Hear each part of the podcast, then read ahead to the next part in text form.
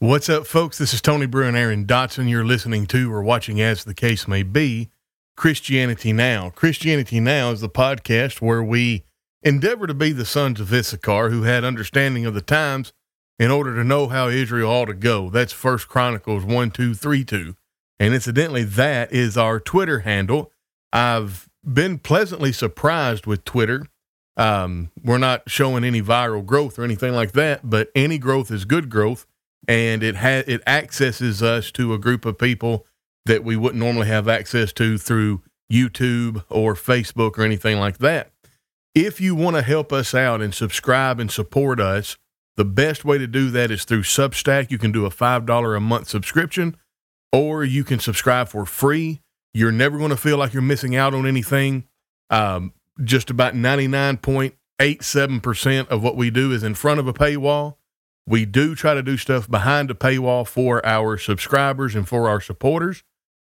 You will get that. Um, but uh, that $5 a month, whether it's through Patreon or uh, Substack, that will help us do more things in the future. And we've got a neat 2024 lined up already. And yeah, that's about all I've got. Aaron Dotson, how you doing? What's up, bro? Doing all right. Good man, to, I'm doing well. We good to be te- with you. Missed you last yes. week, and well, man, it, I'm a little bit stressed because I had these technical difficulties. Good, good to see you, Diana Merritt Arden and John Exum. Um, but yeah, so my computer sometimes, uh, if I have too many things open, it will restart and then it just messes it all up. So I got to close a bunch of stuff. Yeah. Well, it's never done exactly what it's done this morning, and it restarted several times. Now, the beautiful thing is, I've got two computers, so if it would have persisted, I just move one plug here for the sound, and and off yeah. we'd go. But I really like having my laptop because I, I, look at notes and and I can look stuff up on the fly and stuff like that. So yeah, yeah. Anyway, I hear you. Just it's just I'm excited for the show today. I'm excited to be back. I'm glad that everything loaded up fine on your end. A few minutes delayed, but we're good to go now. We're good deal. And uh, Sue Ross, good to see you. Well, here we are, Aaron. It's the end of the year. We're we're past Christmas, the day that a lot of grade schoolers in in the United States and Canada have looked forward to all year. It's come and gone. Yeah. And yeah. uh, now it's 364 I, more days to go. exactly. And I, I didn't get it because of the technical difficulties. I didn't get a chance to upload the thumbnail for the live stream. We usually do the thumbnail 30 seconds before the live stream begins, but uh, let me look, make sure I get this right. Nope, nope. Recents. Oh, come on, Tony. End of the year JPEG. This is the thumbnail. End of the year, random musing, also holidays. And probably the bulk of the conversation we're going to have, Aaron, is going to be about holidays. But um, let's talk about Christianity now. Uh, so, really and truly, this is season two, and I can't remember what episode, but well, season one wasn't but about two or three maybe a couple months in 2022. Yeah. Really our first full year of broadcasting. Yeah, 2023. Yeah. And I'm going to tell you, man, we've gone on and um, whenever we're building momentum, whenever we have interesting topics and stuff like that, I've seen it. You know, if you'll remember several of these episodes, just that, especially in the last few months, we've had 30 people in the yeah. live stream. Yeah. I tell you what, 2023, I've really enjoyed it. Um, I've loved seeing the interaction and comments, uh, especially in the live stream. Yeah. But also in the posts that we make online. We've a lot of good support from good people, uh, moral support and financial support. Uh, we've seen detractors. That's going to come when you're public. Oh, man. But, yeah. But, and a lot of those detractors not members of the church even we've i okay i guess i'm tooting something but i feel like we have kind of gotten outside of the church of christ bubble a little bit and that's what that's we were it. looking for because the gospel needs to go to people outside of the Church of Christ. So Yeah. we've had a lot of comments. Uh, you know, some of the even a few of the things, a couple of the things that kind of went viral. I guess you could classify it as viral, I, And the maybe uh, almost. the uh, Ragnar Lothbrok video. yeah, Uh, I, if I'm, I'd have to go back. I can't. I don't know exactly how to find that. Off. It, it's this Yeah. deep down in there, yeah, but I can't remember. And I know this is a large difference, but to me, this number is so big it's hard to fathom. I don't know if it got half a million views. I thought it was over half a million, but I, was it over I half a million thought it- views? I, I thought it was like three quarters of a million, but I, I may be wrong. I can't No. remember now. I- yeah, it was. but we we've had several of those little shorts that we've released go, you know, in the tens of thousands. A couple of them beat a hundred thousand. Um, and then the Ragnar, the one about the baptism, boy, that one. Yeah, the reason I mentioned that was not just for the numbers, but for whoo, we've had some stones thrown at us, especially on that one I know. and the one about the Nazis, man, and lying. yes, the the me. Boy, you- that and one.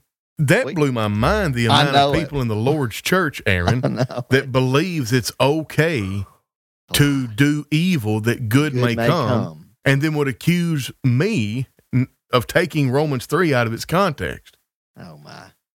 It's like And no. like, so Paul was using a principle, a truth. It's true I- all the time. I know. Yeah, and Paul either starts on his principle from which he pulls a command, or he starts with the command and then he tells you why the command is because of this principle. Well, in this case, in Romans 3, Paul is saying, look, you, you Jews are saying that because of our sin, we glorify God because he is patient, long suffering, and gracious to us. Therefore, how can God judge us or condemn us? Mm-hmm. And Paul is like saying, You idiots, you cannot do good that evil, or cannot do evil that good may come. Come right. You need salvation. Some of the arguments that were made were just there was no substance to them whatsoever. None. It was it was y'all are wrong, so so wrong, and that was It's it. okay, It's tell like, me. Whoa, Well, you're what? an anti Semite. Well, no. I- he- he- here's my answer to the. Okay, Aaron, the comments about the context were crazy. Like there were people saying like that is so not the context. That's all they said. It's like I- I so know. what is the context? tell, tell me what Paul's trying to teach. when they Romans start talking 3. about the context, they don't know what they're talking about. It, That's it. Yeah, truth don't go viral much. Yeah, that that, that is the case. I, I feel like. And Yeah. Debbie Mangus says, "Thank you for all you've done, and all you do. You've reached a lot of people, and have impacted Great. our lives. Well, I really appreciate Awesome. that. Praise the And Lord. uh, yeah, John Exum or Terry Crooks, good to see you. And a lie is a lie. Period. Hello, Sword and Pearl. Hello. yeah, and John's already um, John's already hit. He's want he's. I'm assuming he's kind of wanting wanting to hear some things too from us. Don't forget that if you celebrated Christmas, you're in sin. Sarcasm. That's right. Yeah. Oh man. So that, that that's that's another thing blows my mind. But but before we get move off the Ragnarok thing with the Baptist Yeah. or the or the, the Jews lying in the attic or Jews in the attic. Yeah, So the the conundrum is if Jews if you're hiding Jews in your attic in World War II, and the Gestapo comes knock knock knock, do you have any Jews in your attic? What do you do? And the the popular response is well you have to choose the good that does the least amount of harm. It's called graded absolutism. And you have to choose between these two moral absolutes. It's absolutely moral to save lives, and it's absolutely moral that lying is sin. But in this case, if I tell the truth, I negate the greater good, which is saving lives. Yep. So so now we've come up with an arbitrary hierarchy of moral. what sin Yeah. is and what morality is. Yeah. So it's subjective. Now, now I have made morality subjective Yeah, oh yeah, absolutely. once you do that.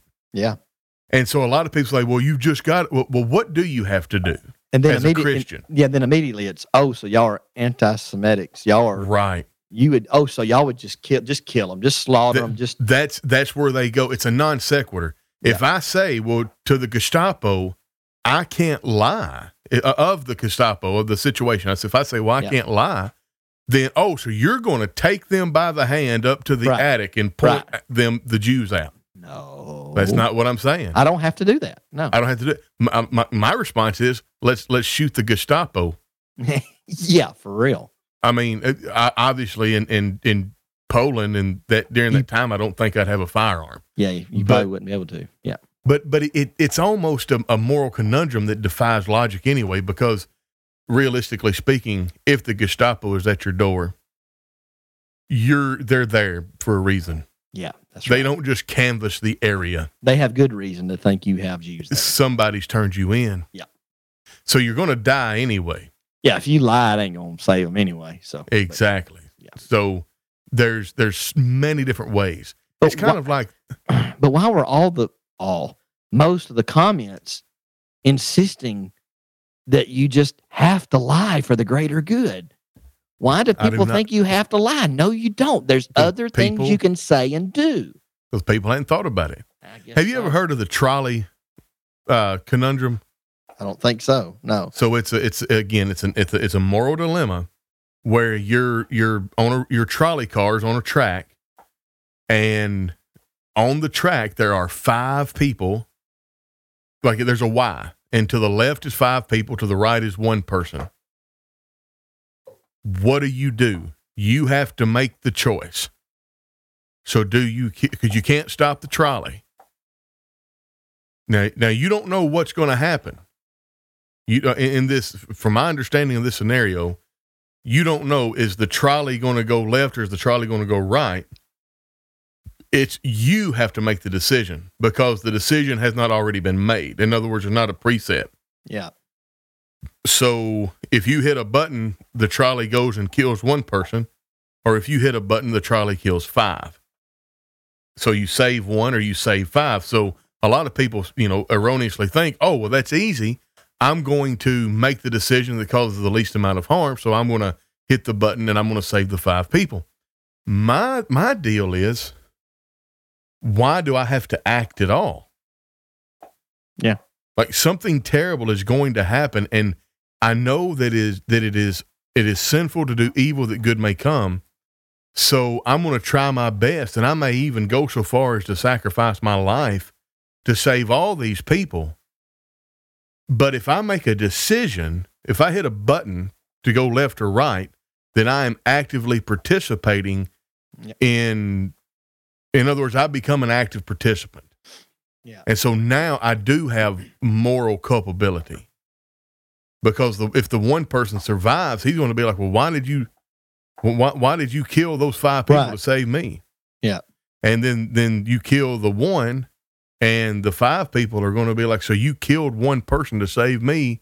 Yeah. And the I mean, it's just going to like how do you how do you how do you either- disengage from this situation? Either way, it's not a pretty situation. No. So you my my deal is there there's a third choice that's inaction. I'm going to set this one out because the the the the, the trolley is set on the path. Yeah, if you can't control it, is that not a situation when it's beyond your control anyway? That's what I'm thinking. That's it. I, what Well, the the argument is God going to hold argument- us alive, or is He going to hold us accountable for what we cannot do? Like I thought, Yeah. ability and opportunity meant I was responsible. And and and You the the idea there though is you are in control, but the only thing you control is deciding do five people die or do one per- person dies. Yeah, and you don't, Like there's no third button to derail the trolley and kill yourself. and you don't know which one it's going anyway. You just have to choose. Is that what? Didn't, didn't you say so that? Or- from, from my understanding of the trolley dilemma, that as you're going down the track, you don't. So obviously, if you're going down the track, the trolley is already set to go either left or right. Yeah. And So if you know. so so my my question is, if I do nothing, is the trolley going to go left or right? And I, I don't know if the I, in other words I haven't I haven't dove into this deep enough to be Yeah. like, well, then what's you know is that part of the scenario? Is that Yeah. part of the hypothetical? Yeah. If it's part of the hypothetical that if you do nothing, the trolley is set on a particular course, then I think I mean you got to bring in well what what what what course is it set on? yeah, yeah. Do you know what course it's set on or not? Yeah. So if I'm if I'm looking at it, I'm like, okay, so if I don't push this button, five people die. It, but but but in doing so, one person dies. I have no problem pushing the button in that case because it's not that I'm killing one person; I'm saving five. Yeah. All right. If and I will tell you this, if it was my wife versus a stranger, and if I hit the button, my wife lives and a stranger dies, I'm saving my wife every single day of the week. Yeah. All right. I, in fact, I would press that button 27 times a day because I, I care for my wife more than I care for the sum total of human beings in the world. Yeah. So, but but that's not the scenario. Yeah. If my understanding is correct, the scenario is you don't know if it's going to go left or right. You have to decide. And my my my thing is, well, if I decide, then then that that moves that from. It's not that I'm saving people and subsequently the, that action kills others. It's that I'm actively killing a person to save others. Yeah. Where I'm going to exercise a third choice and I'm going to I'm going to let the chips fall where they may. You know, and I'm Yeah. going to do my best to stop it. I'm going to do my best to warn and all that good stuff. Yeah, and I guess are you saying that it's comparing that to the third option with the Nazis and the hiding the Jews? Well, it's just an illustration Yeah. that there's always a, there's there's, Third there's always more than one option. Or yeah, These things are designed to, to simplify things and hang you on a horns of a dilemma. yeah, And that, that's that's why these scenarios exist. That's why these hypotheticals exist to stretch out your brain to make you think more abstractly Mm. and look at it from not just a binary. yeah, So the hypotheticals are inherently flawed yeah, because there's no situation in the world, there's no time in the world where there's ever only two options yeah, where it's either lie to the Germans or take the Germans to the Jews. yeah. Walk It's them upstairs there's- and show them. There's yeah, there, there's almost an infinite amount of decisions I can make between those two extremes. So one of the biggest problems with a lot of the comments were they were arguing from the basis of a false binary, right? I mean, Yes, that- that's all it was. yeah. I, I saw that. Yeah, Yeah. That's what I. I mean, and it's clear the average person doesn't know how to think, Yeah. which is sad. Hey, but uh, God's blessed us with time and opportunity to learn to think, and that's, That's what it. part of the show's about. Help Well, our and- brethren to think. I know it, and think about it. Really? um like that you know there was we've i mean that well the page i mean it's like 70 7200 followers on that page now you know Yeah. and it just keeps growing Yeah, we So- kind of we we kind of hit a slowdown on that on the on the followers, hadn't we? What- a little bit Probably now, after granted, maybe after I, the first I- of the year. We'll well I. I dumped i dumped some money into it mhm, mhm. and and there's a like you got to be careful with paying for uh, advertisement on Facebook because if you don't do it just right, they just they just route all your ads to uh, like India, where you've got one person with like thirty different devices with thirty different accounts, and they're yeah, it's it's it's not real. Like you'll Yeah. you'll see uh, you'll see Facebook pages. Um, let's say you see a Facebook page with a quarter million followers. Look at and and and to some extent, with the advertising, even we, I mean, we've got seventy two thousand. I mean, seventy two thousand. 7200 followers and yeah we we have access to about 5% of them That's and you know what that's just what numbers are I But- assume that's typical though on Facebook. it it uh, yeah it, it's fairly typical um but so if you you exacerbate that if you just dump money into advertising and you're not smart with it yeah. so you'll get 250,000 uh, followers on a page, but you don't get any more engagement than than than we have on our 7,000 follower page. Yeah. It just looks really good. Yeah. Yeah. We definitely want engagement. I mean, that's Oh, I would much rather grow slowly. yeah. Yeah. Much rather go slowly. Uh, Yeah. That being said, Aaron, I'm thinking, in tw- I was going to think about doing some ad campaigns in 2024 for the Facebook, but I for the page itself. But I think the best thing to do is seeing if we can't grow the Facebook group, and from the group funnel people To like to YouTube the page or or, funnel people to Substack. Yeah, Substack, Or YouTube, like- maybe. Yeah, yeah, like you said, fun, funnel it to YouTube. Yeah, Speaking of which, we have 140 subscribers on YouTube now. that's good. Yes, That's- it's it is. growing. It's growing. Yeah, For a Yeah. long time, we were at a, a, a very small number, or I say Yeah. for a long time. For a while early on, Yeah. just little by little, it's been growing. Well, with um, in the last 28 days, we've we've upped it by 20 subscribers. great. That's great. I'd love to do that throughout 2024. Oh yeah, Well, that that would mean that we'd have about 500 subscribers at the end of the year. I know that would be. But that's great. I mean, it, Yeah. again, you don't want to jump. I mean, all all of these YouTubers, and and let me tell you, folks, and I make no bones about this. It doesn't bother me at all. We want to grow our subscribers on YouTube and get our watch time up so we can monetize the YouTube channel.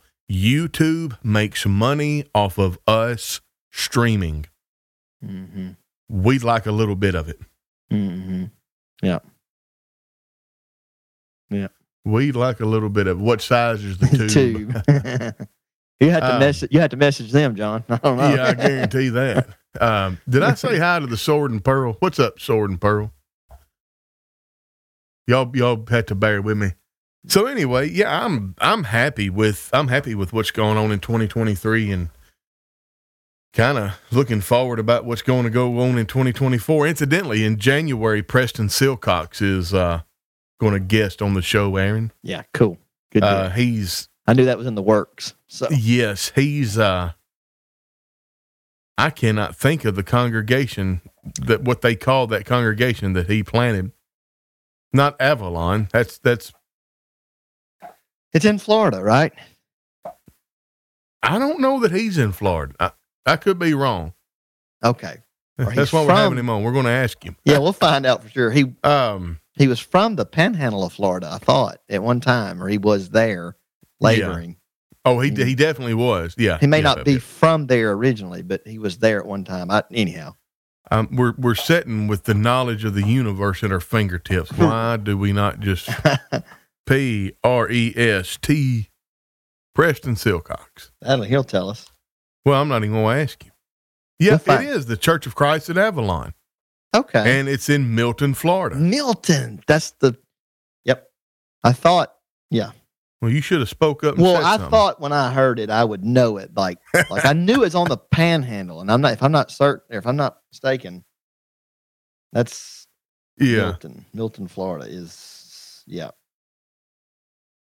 It's a military base area, I think. oh yeah. Yeah, it's near Pace. Yeah. Hello, Yeah. Iva Potter.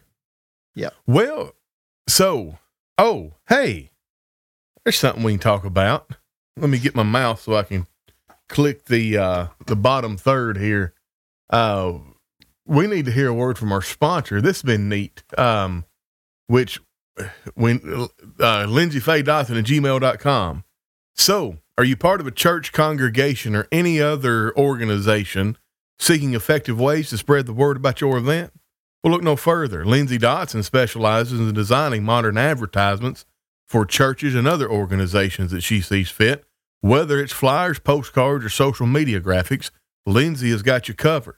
Reach out through a private message on Facebook or send an email to lindsayfaydotson at gmail.com for more details.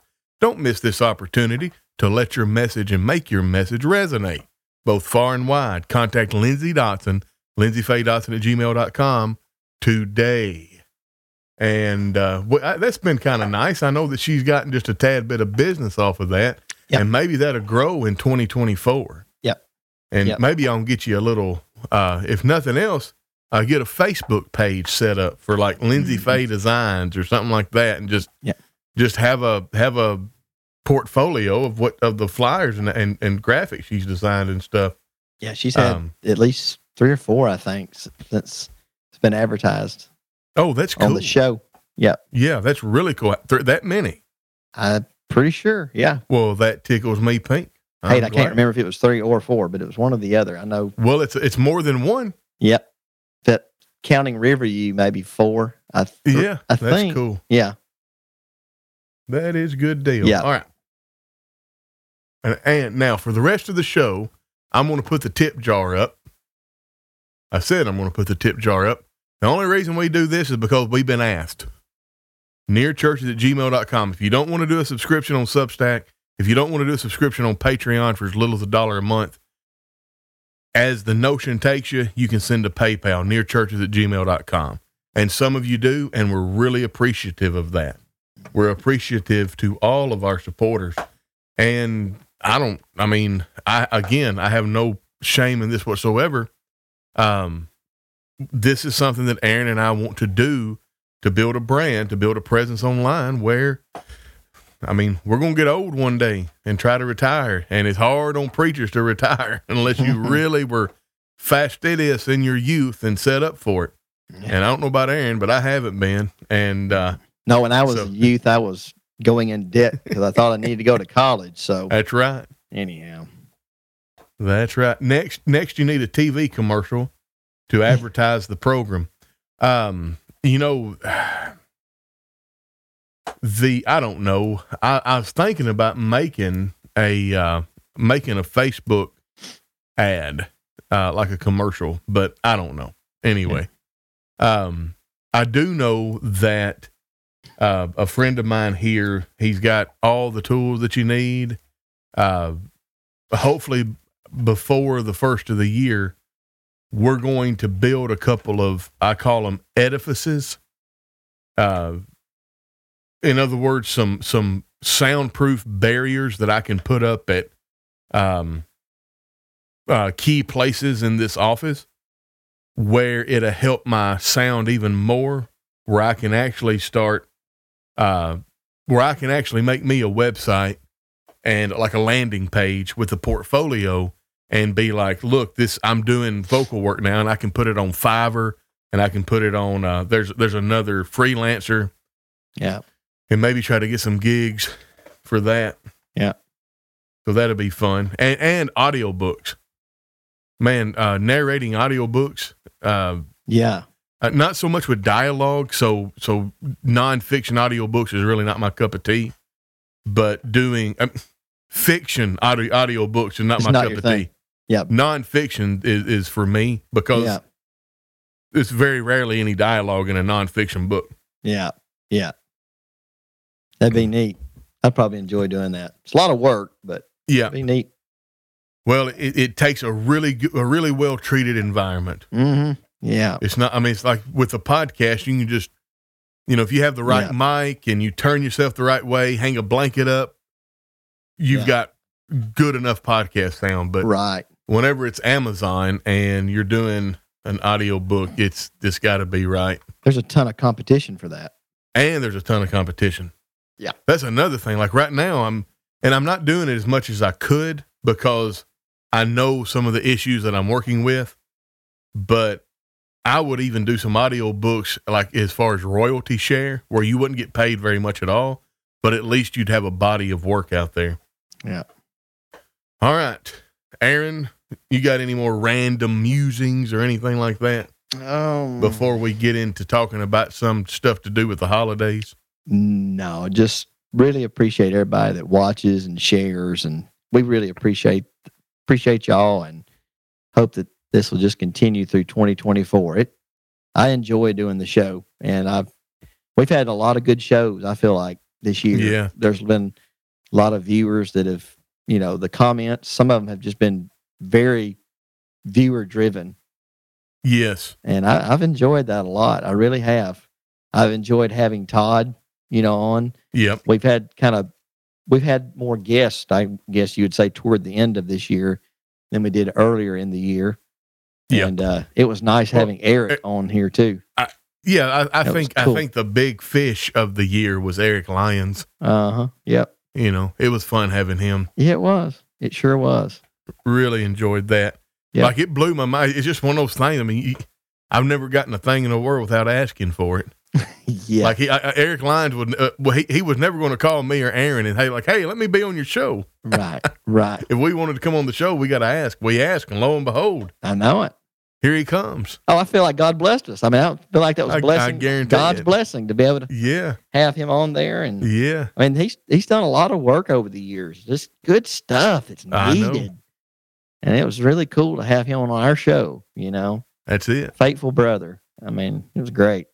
Absolutely. And and humble, you know. I mean, he hmm I felt like he respected us and what we did and hmm more I can say for a lot of folks, you know. yeah. Good stuff. Yeah, John made a comment along those lines earlier. I don't know if you saw it, but you know, something along the lines of, you know, despite what detractors might say, he thought we were fair and truthful. Well, There you go. Trying to trying to do what's right, you know. I know. And everybody's going to have their own opinion about things, but yeah. Well, he, here's something that I've noticed. Nobody who is doing more than you will ever focus on you to critique you. yeah, They're too busy Yeah. doing their own stuff. yeah, And that's Just so true. sad. And I guess Yeah. that's a pretty good segue into the next segment about the holidays.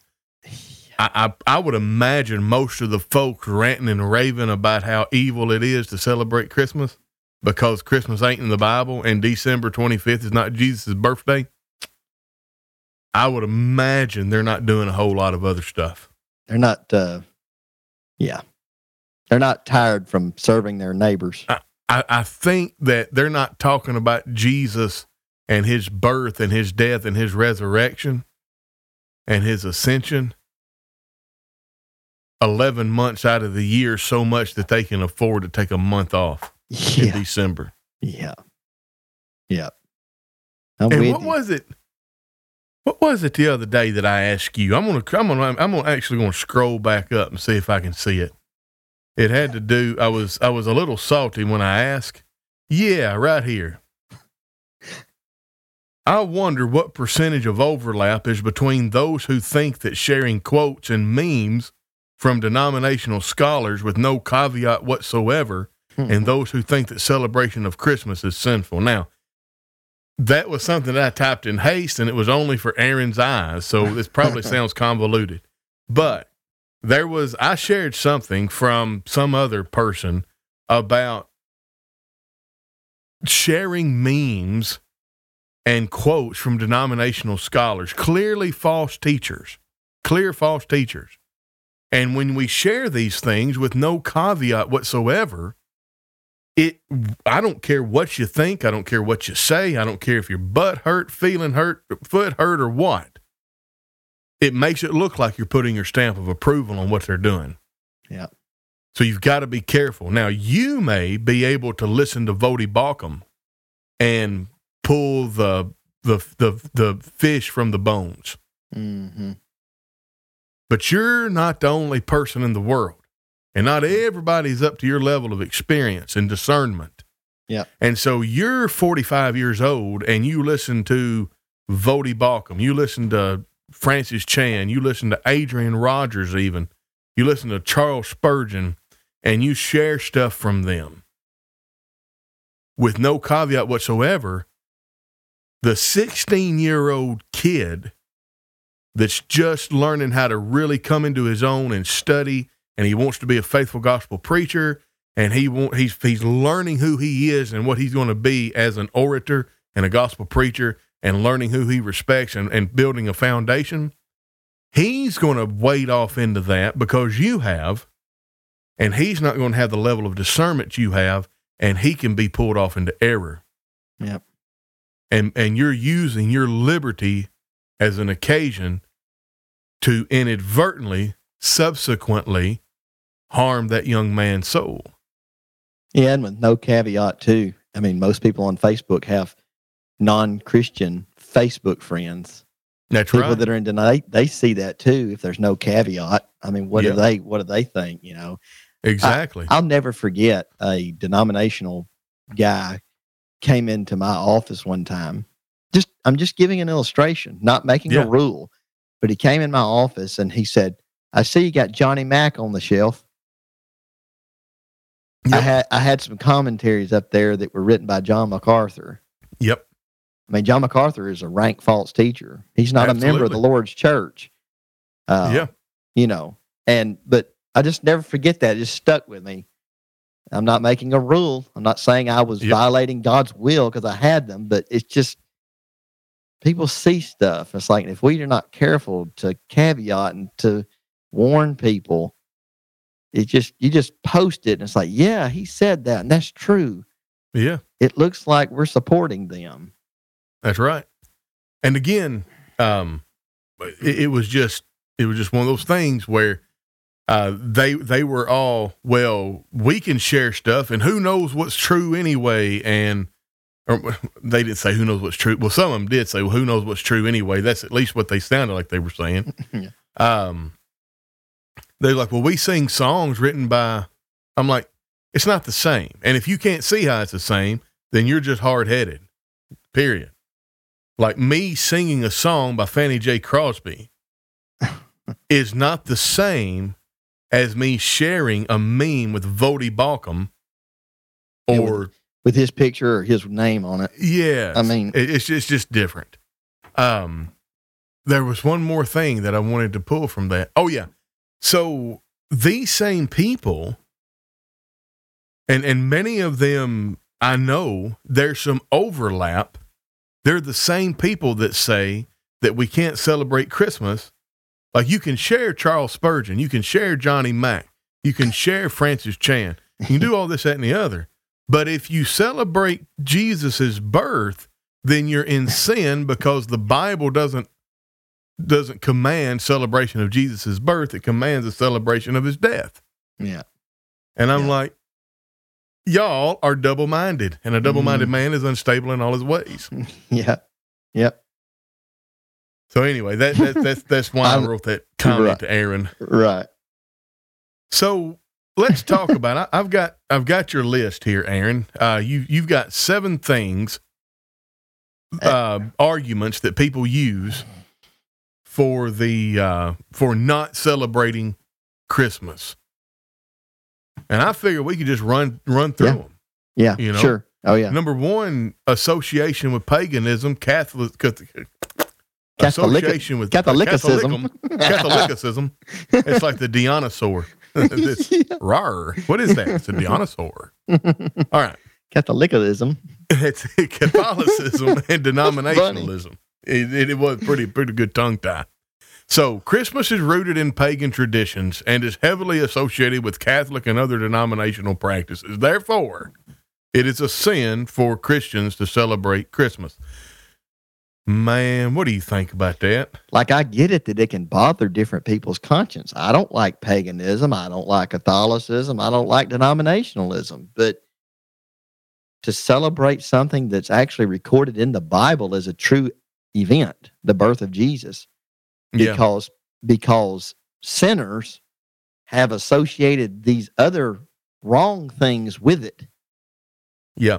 That does not necessitate a sin, or that does not a sin make, or whatever. I know. You know, Well, I, I, it- I don't know how else to say that. Like I know. because we live in a society that is saturated with paganism and paganistic backgrounds and the days of the women. You know, John made the comment of some people they call Thursday Thursday, and they don't know the history of Thursday or Yeah. the history. You know, the every Well- day of the week, the pagan background, but people still say those candles on a birthday cake. Yep. Birthday cake. There is a direct analog to worship of a pagan goddess, days. hmm D- Demi- D- uh, Athena. No, Demi- Artemis. I couldn't think of Yeah. anyway. Artemis, which I think is also. Let's see, Diana. Diana. Thank you very much. I couldn't think of that. Saved think- my life. Yeah, is it the Uh, Diana. the One, Romans- one Roman. One is one is Greek. served Diana and Artemis was the Greek, uh, but Yeah. they were the same or very similar Yeah. or something. Yeah. Yeah. They also buy eggs? Yeah. But but that's that's our that's our point. Like if you dig down deep enough, you're going to find. I mean, you're going to find pagan origin in everything. Like pagans helped build the roads and the streets. Yeah, So can I not walk on the roads and the streets? Pagans and atheists work at Walmart. Does that mean I can't buy a gallon of milk from Walmart? yeah, That's where individual conscience, you have to make your own individual decision because, like, there's going to be some things that just eat your conscience up to no point. I can't go in this store, whatever, but it does not a sin make. Yeah. Un, you know. Well, that goes. That I can't remember from whom I heard this, but I certainly repeated it a lot over the years. The denominations enter into their auditorium through the front door. Therefore, members of the Lord's church must go in through the windows. Like, can you imagine if you actually argue that without grinning or laughing from the pulpit? People would start looking at you going, "Is so this guy? So this guy's actually saying we can't use the front door anymore because the denominations do it. We got to go, go to Tony's actually going to bind that on people. We got to, you know. I'm with you, did you? Like, like I get that it can bother different individuals because of their background. They may have come out of Catholicism and they, you know, they may have come out of a paganistic background in their family. And they hmm. don't want anything to do with it. Man, I can understand because that's the matter of conscience and scruples. Yeah. Is, is is is because of our backgrounds and what we yeah. individually think about certain things. Well, he, here's what kind of ticks me off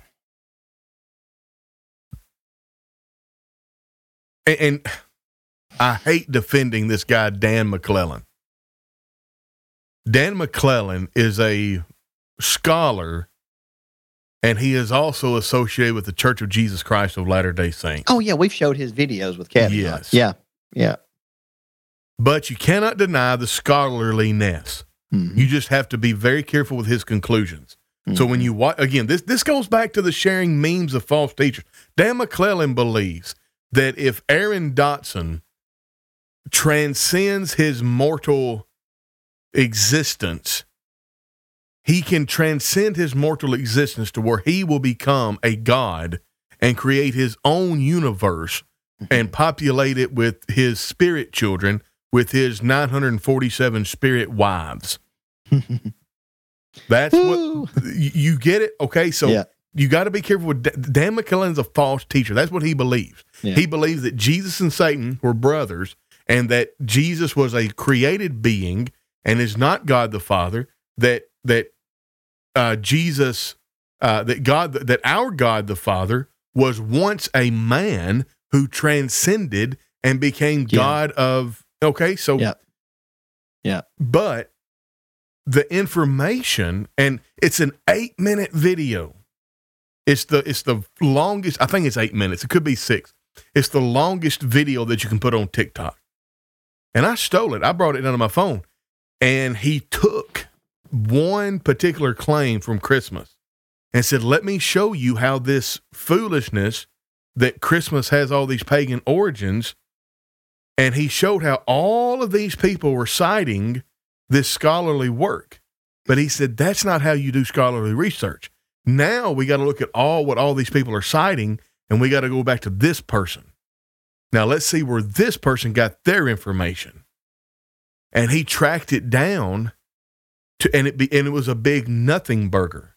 It was yeah. like like I say that the sky is purple. Well, why do I say the sky is purple? Well, because I heard Aaron say the sky is purple. Yeah, quoting somebody quoting quoting somebody. You know, there's yes. a lot of that. Yeah. Even in the academic world. Absolutely. And yep what what happens with Christmas, what happens with Easter, is people first off throughout the from from the dawn of time to today, there's there's always uh, parsimony of design. If if you want to have if you want to design something, you're going to take references from things you've been exposed to. So what will happen? Well, you'll pull stuff from the things around you.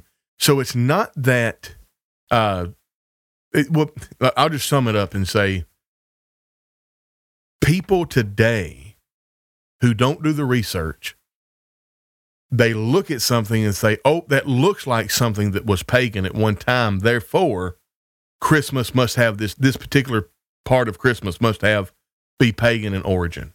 Yeah. And it's, and, and it's not the case. And then you'll have some people who do some scholarly research and they go back to these dead ends that that I, don't mean anything. We took part of that video and it was on the show a while back. I remember that. No, this is new. He he did it. Okay. Yeah, he, he does the same okay. material every year on on he, he about like you know anybody else that has this. I mean, he, he don't like he don't like the stupidity. Yeah.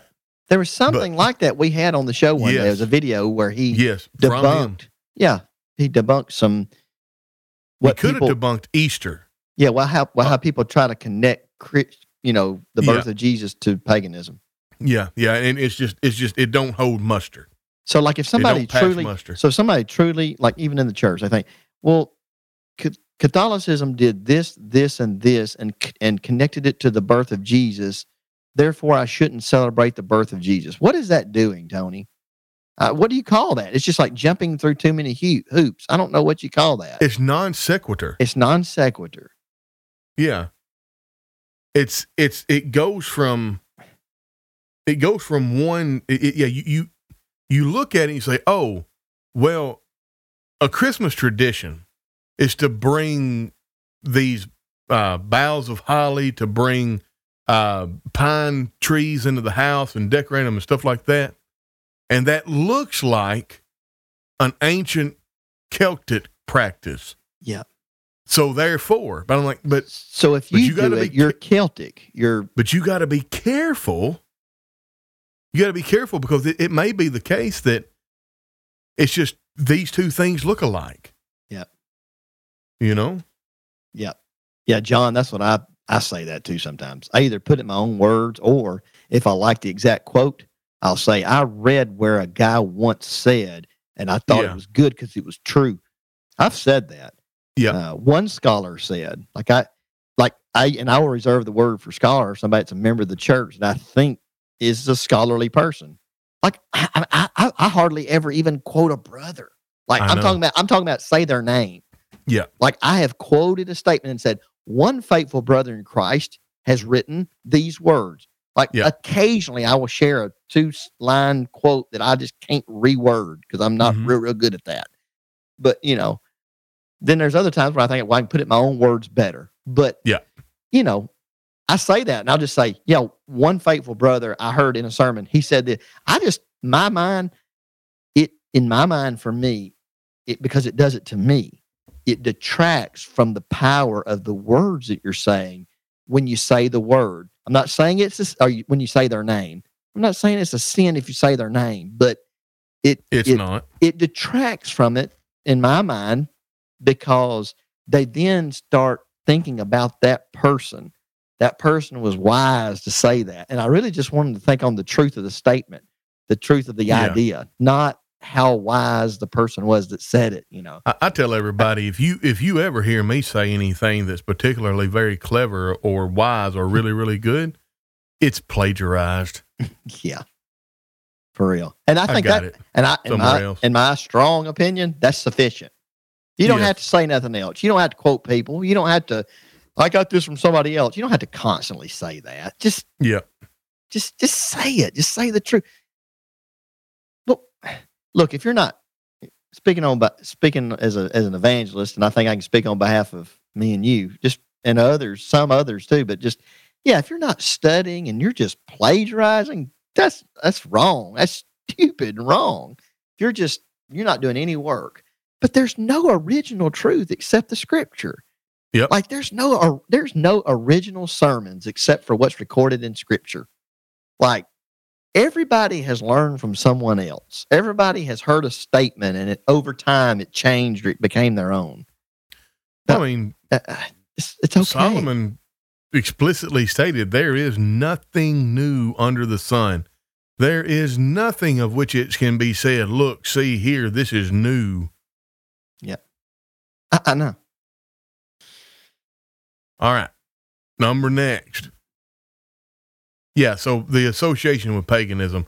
Um I, I do want to go to next, but I want to I want to Yeah. say this one thing. Um I wrote in my article, I had this thought, and I, I again, is I come across it in doing some reading or whatever, and I never thought about this, and it's the redemptive power of the gospel for culture. Okay, hmm so what if some pagan practices are appropriated for use by Christians as traditions separate and apart from the liturgical service of the Lord's church? Right. So what? So what if a Christmas tree is 100% a pagan tradition It's no without contestation. Right. So what? We've taken that, we've appropriated, it, we've made it something different. Yep. So it's no longer that thing. It's I like heard- the birthday cake and birthday candles. It's no longer a celebration Ah. of Diana. Uh, but I have actually heard people say, yeah, but even if you don't mean it to be Diana, it is because it originated with her. I'm like, that's Well, then that's, you're wrong. That's that's wrong. That's that's just that- bad. that's a non sequitur. muster. Exactly. Because everything comes from somebody, from some like who first invented an indoor bathroom? That's right. Was it a faithful member of the church? Probably not. There's no verse in the Bible that instructs us to use indoor bathrooms. So, are you going to tell me that the person that made the first indoor bathroom that perpetuated indoor plumbing and indoor bathrooms in America, I'm not talking about in Ur Chaldeans in 3000 BC, I'm talking about Yeah. in modern day America, in the United States, that if we have indoor plumbing, well, the person that started it wasn't a faithful member of the church, and there's no verse in the Bible. So, that's paganistic background. You can't use an indoor Well- bath. It's just like, oh, I shared I I shared a- it. I'm not using yeah. it to celebrate what they're celebrating or what they did. I shared a silly little post about the nativity scene. And Mm-hmm. I said, so if I put a nativity scene up in July, am I in sin? Because I've been told that you're in sin if you put one up in December. Right. So I'm like, what about July? Can I have can I have donkeys, camels, a baby in a manger, and three supposed wise men? And I, I mean, can I do that in July? for real. And you know, if if your answer is well, yeah, then that means I can do it in December. Exactly. You know, Yeah. uh, if your answer is no, then you got to tell me why. Yep. Like you got to give me a book, chapter, and verse. And nobody can give you a book chapter. They say, well, you don't want to idolize anything. Then why are you wearing that cross around your neck? Yep. Why, why, why are you, you, know you see what I mean? hmm How far we can go with that? Absolutely. So anyway, it, it- it's, it's, we've appropriated it. it. We've made it something different. It is no Yeah. longer what it We, was. we do that with essentially everything. I mean, that's Oh, uh, the somebody said, um, well, it's Catholic in origin. It may be, but the way we have our modern day church buildings set up, with everybody sitting in pews or benches and facing all the same direction. Yep. And you and and, and they're focused on the priest. I mean, the preacher giving a homily.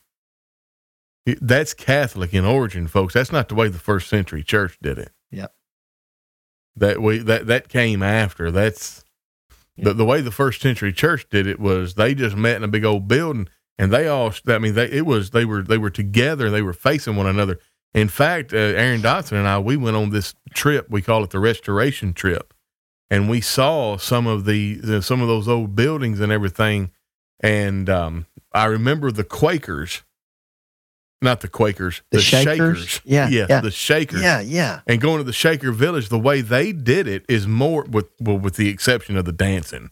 Um, the way they did it is more in line with the first century Christianity, where they had a meeting place and the the benches were in a not a circle, but they were all. In other words, when you sat on the bench, you were looking at somebody.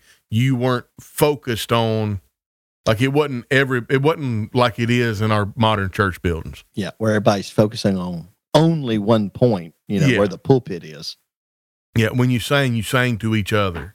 Yeah. and and it when it and it gathered and it went up to God. I mean, it's really cool stuff. Anyway, Instead of singing to the song leader. that's it. All right, here's the big one, Aaron. It is. Now, if you think, I mean, if you think that you can celebrate Jesus' birthday, this is the one that's going to change your mind. There is no command in the Bible to celebrate Jesus' birth. Therefore, Therefore, it's wrong for you to celebrate it. I've heard that. I felt like thousands of times. Yes. Uh, really quick, would it be wrong to have it, the auditorium, set up with round tables and the preacher speaks while people are gathered together around round tables? Yeah, it wouldn't be wrong at all. No. It wouldn't be wrong. And it's not wrong the way we do it today. Right.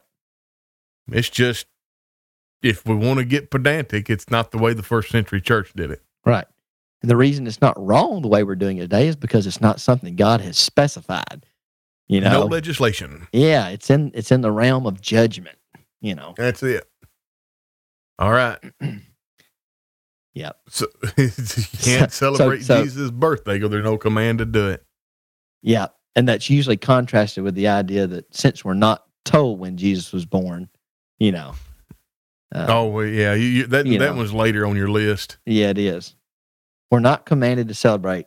I've heard that so many times that it's wrong to celebrate Jesus' birth in any way, to be thankful for it, to say a prayer giving thanks for the birth of Jesus, read scriptures about the birth of Jesus on Sunday, Monday, Tuesday, whenever, you know, Yeah, that it's wrong because we're not commanded to do it. The, the, the main problem I see with that is commands, direct commands, are not the only way that the Bible teaches and authorizes. Uh, that's, true. that's the thing. I mean, I'm not commanded to use indoor plumbing, but I'm authorized to do it. Like, I've Oh. not violated violated anything in the will of God to use indoor plumbing. You must, and those that are listening may think I'm really on a kick about indoor plumbing. I think it's the second time I've You mentioned it. it's But I more than really- the second time. You are really third, but I- focused on indoor I plumbing. know, but I really like indoor plumbing. Like I mean, it, it's really nice. I've been thinking about. I've seen a couple of memes here not too long ago about outhouses in the old school way. I don't want the old school way. I like the indoor plumbing. but anyhow, Yeah. So, to me, so what do you got on that one? Yeah. well, you know what I've got. We talked about it last night. Luke chapter two. Yep. Can I not read Luke chapter 2? Can I not have the same reaction as the people had whenever they heard Yep. of the birth of Jesus? Yep. Yep. I mean, I think, uh, you know, I brought this up last night. You know, there's some people like, well, there's certain songs we like, Andy walks with me and he talks with me and he tells me I'm his own. Jesus never told you that. You can't sing that song. Like, do you not understand what a hymn is? Can I not sing about what happened with Mary and Jesus in John chapter 20? I come to Mhm. the garden alone while the dew's still on the roses. Mm-hmm. And he walks with me and he talks with me. Yeah. I met the Savior there. Yep. And that, that singing that with the understanding that it's from John chapter 20 takes me back. Mm-hmm. Why can't I read Luke chapter 2 and think about, I mean, what about the, the song, the Magnificat? Yep. Can I sing that in December? For whatever reason, a lot of Christians they think you can you can sing it any other month, but you can't sing it in December. You can't sing it December twenty fifth or December twenty fourth. I, I don't get that. And and and this this is what I've heard. Well, you can celebrate Christmas if you want to. You just can't bring it into the church. Like, okay. What's that mean? It's like we're not the church. I Let guess. me tell you what I, you think know, it means. Oh yeah, well because they, I'm really giving people the benefit of the doubt here. I think what people mean is you can you, you can't you can celebrate Christmas on your own if you'd like, but you cannot bring it into the church as in you can't have a Christmas pageant like the denominations do. yeah, yeah, That's a, what a, a cantata or something. A Christmas cantata. Cantata, yeah. Or is it an Easter can? What's a cantata, Aaron? I yeah. I, look it up. I can't remember. kind of A cantata is a type of vocal composition with instrumental accompaniment, typically featuring solos, duets, choruses, and sometimes an orchestra, originated in the Italian Baroque period. The term cantata initially referred to a piece of music meant to be sung, as opposed to a sonata, music meant to be played. Over time, the definition and form of cantatas have evolved, spanning, spanning various contexts. Oh, this is really cool. Hey, let me throw this out there. Some of the quote unquote Christmas songs, the religious ones about Jesus' birth, have very rich doctrinal words in them. Some of them do. Yes. And it, the, here's the, even Some some, that do. don't. Joy to the world. The Mhm. Lord is come. Yep. Let earth receive her king. Yep. Let every heart Prepare, prepare him, him room. room.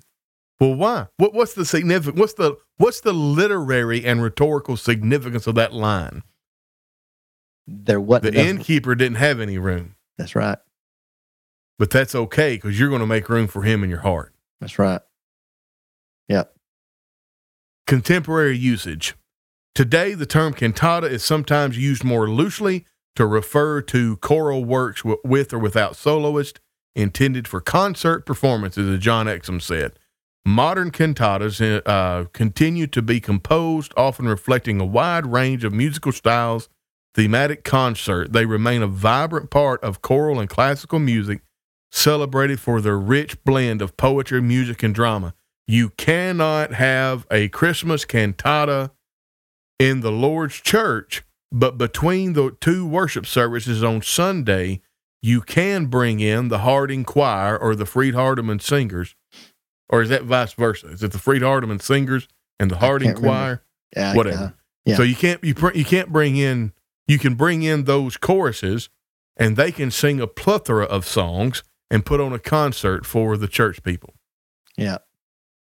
And if you have them in December, they'll sing "Joy to the World" and "Magnificat." Yeah. You just wouldn't have performances where people sit quietly and call it worship, you know, call it uh, Right. the liturgical service of the church. And again, I, I, that that's what people I, that's what people mean, but I don't think they realize that's what they mean. Yeah, about not now- bringing it into the church. This this is my problem with with the direction this conversation is gone, not between you and me, Yeah, but with the o- brotherhood. overarchingly over the last several uh, years. Is now this year's the first year I've really seen posts where people have hammered home. You as an individual can't celebrate Christmas. Yeah. How we Well, take? well, Yeah. yeah, you just go kick rocks. Yeah. Talk about a bunch of Pharisees, and all- judgmental, condemning Pharisees. yeah, and and Uh, about eight or nine times out of ten, it's backed by this idea that we're addressing that you can't celebrate Jesus' birthday as an individual because we're not commanded to. Yeah. We're not commanded to. So what other things I it. wonder? We It's like there's a should've- lot of things we're not commanded to do, but we do that we're authorized to do that are not Yeah. wrong to do. What I, that is not the be end all There's- end all. There's no command to have a, a collection on Sunday. No, there's no command. There's no command to have a church building. There's no command. To, I mean, there's just so many. Yeah. I- well, somebody might say about the collection, well, you got an example. I'm like, okay. Why does Luke chapter 2 not work? Yeah. Why is that not? I'm not example? saying we have a Christmas cantata. no. I'm not saying that that that we have a big play and stuff in the in the church building. I'm not saying any of that. I'm just saying, as me as a Christian, if you're telling me I can't celebrate Christmas because there's no command to do it, why does I mean if if Matthew chapter 18, 15 and following works for church discipline and applies to me as a Christian, why doesn't Luke chapter 2 work for the celebration of Jesus' birth and apply to me as a Christian? Yep. Hermeneutically, I want to know that. Yep. They would just say because it's not a command in Luke two, it's just a record that he was born. But- yeah, not not a not a command in First Corinthians chapter 16 No. either. It's just a record of what they did. Exactly. We yeah on that First Corinthians sixteen. I think we've had an episode on that. I Yeah. think, but we- cannot recreate First Corinthians 16, 1 through four. We That's the- cannot. we- you can't. But anyhow, you, you can you can give and be gracious and give as you prospered, and you can provide for the needs of the church and do the work of the church. But you cannot recreate the exact scenario of First Corinthians 16, 1 and two. Yeah. Isn't that Uh, sad? John- what John, John said makes- there. He was told he was a false teacher. That is, that's sad. Yeah. I was told that I was a false teacher and that that person would not come to our congregation because I want to celebrate Jesus' birth. Sad, sad, sad. Um, and I would not advocate or teach to have a concert or such. We're talking about a cantata. Right. And then he says, if I can't celebrate his birth, then I can't teach. I could neither teach on it either. Yeah, I mean, you could argue being semant, you know, semantics or you, you pedantic. You could argue that to teach the birth of Jesus is to celebrate it. Like To, to, to- you're, you're, you're, you're you are you're devoting time to it. you're bringing to remembrance an event that happened, and you're preaching it as a fact to be true, and you're thankful for it. Like That's it. I think celebrate. That's another thing we could you could take a you could take an excursion on. Celebrate is a word that for whatever reason in the Lord's church, people are terrified of the word celebrate. Well, Like- it, it, carries with it a connotation of being happy, and you can't be a good Christian if you're happy. Right. You you're have supposed to be, to be- reverent. You have to be reverent. You have to be joyful in the face of extreme oppression and pain. yeah. like sitting through worship and you don't want to be there. Exactly. You know, you know what's sad is people think that fear and reverence are mutually exclusive with joy and happiness and excitement. They think to be joyous and excited while worshiping is irreverent. Yes. That's very Here- here's sad. here's two definitions of the ver- two usages of the verb celebrate. Acknowledge with a social gathering or enjoyable activity. All right. Mm, Yeah. Number two, perform publicly and duly, in particular, officiate at. The specific example, because the, the, the, um, let me read it with the parenthetical. Perform a religious ceremony publicly and duly, in particular, officiate at the Eucharist. He celebrated Holy Communion. By that definition, you could apply that same thing to the, the birth. If you publicly declare the birth of Jesus from the scriptures, you're celebrating Well- the birth of Jesus. I'm, I'm gonna I'm gonna make I, I So that would mean it was a sin to, to preach Luke 2. uh, you ever seen you ever seen Richard Wallace uh, or William Wallace? Uh, what's it called? Braveheart. Yeah, the movie. Remember It's that been a long time. I, I've seen some of it. His, his, men said, well, "What are you going to do now?" And his and he turns to his man and says, "Huh, I'm going to go pick a fight." and he goes over to the English and picks a fight. And they anyway, yeah, um, You're going to pick a pick a fight. In July. All right. So we have several good song leaders at Riverview. I'm going to call one of my song leaders uh, and be, and when I say one of my, I'm not the boss. Like, I'm going to call one of our song leaders. Yeah. I'm like, listen, you know, we have six songs. I want you to lead the six songs, and I want every one of them to have to do with his birth. Yeah. I know who's going to lead the opening prayer. So I'm going to call up the person that leads the opening prayer for that day and say, listen, I want you to really focus on Jesus' birth and, and how grateful you are that he came into the world that we might have forgiveness of sins through his death. And with the person that, that presides over the uh, uh, collection, I'm going to say, you know, we give back to God because God gave so much to us. And that was realized at the birth of Jesus Christ. There was peace on earth, goodwill toward men. And we love God for that because Jesus came and he was born of a virgin under the law in Bethlehem Ephrata. So if you are thankful for that gift, then give back. hmm And then whenever we partake of the Lord's Supper, we're going to talk about his death and his burial and the fact that he was raised. We're going to focus on that sacrifice of his death without his birth is absolutely, it could not be facilitated without his birth. Yeah. And then I'm going to preach a sermon from Luke chapter 2 about how we need to be reacting to his birth. hmm And that's going to be the worship service. Folks, that's a celebration of Jesus' birth. Yep. And there's nothing wrong with it. And in fact, it's everything, Everything right. right. with it. I know. Can I do it in July? Or, or- but, But- if I did it in August, in, in December, But some people would say, no, you can't do it in August either. They would. some people And would say they, couldn't do would it outside either they uh, would of say- July of, of, of December. Yeah, they would say you can't do it outside because we're not commanded to. We're commanded to take the Lord's Supper. We're not commanded to celebrate the birth. So it's Yeah. unauthorized. That's what they that's what they would say. I I tell you that is bad reasoning. So I my can't my, my I response is learn how to learn how the Bible authorizes. Amen. Like like it's a fact, it's a gospel fact that Jesus was born. I can celebrate that he overcame temptation.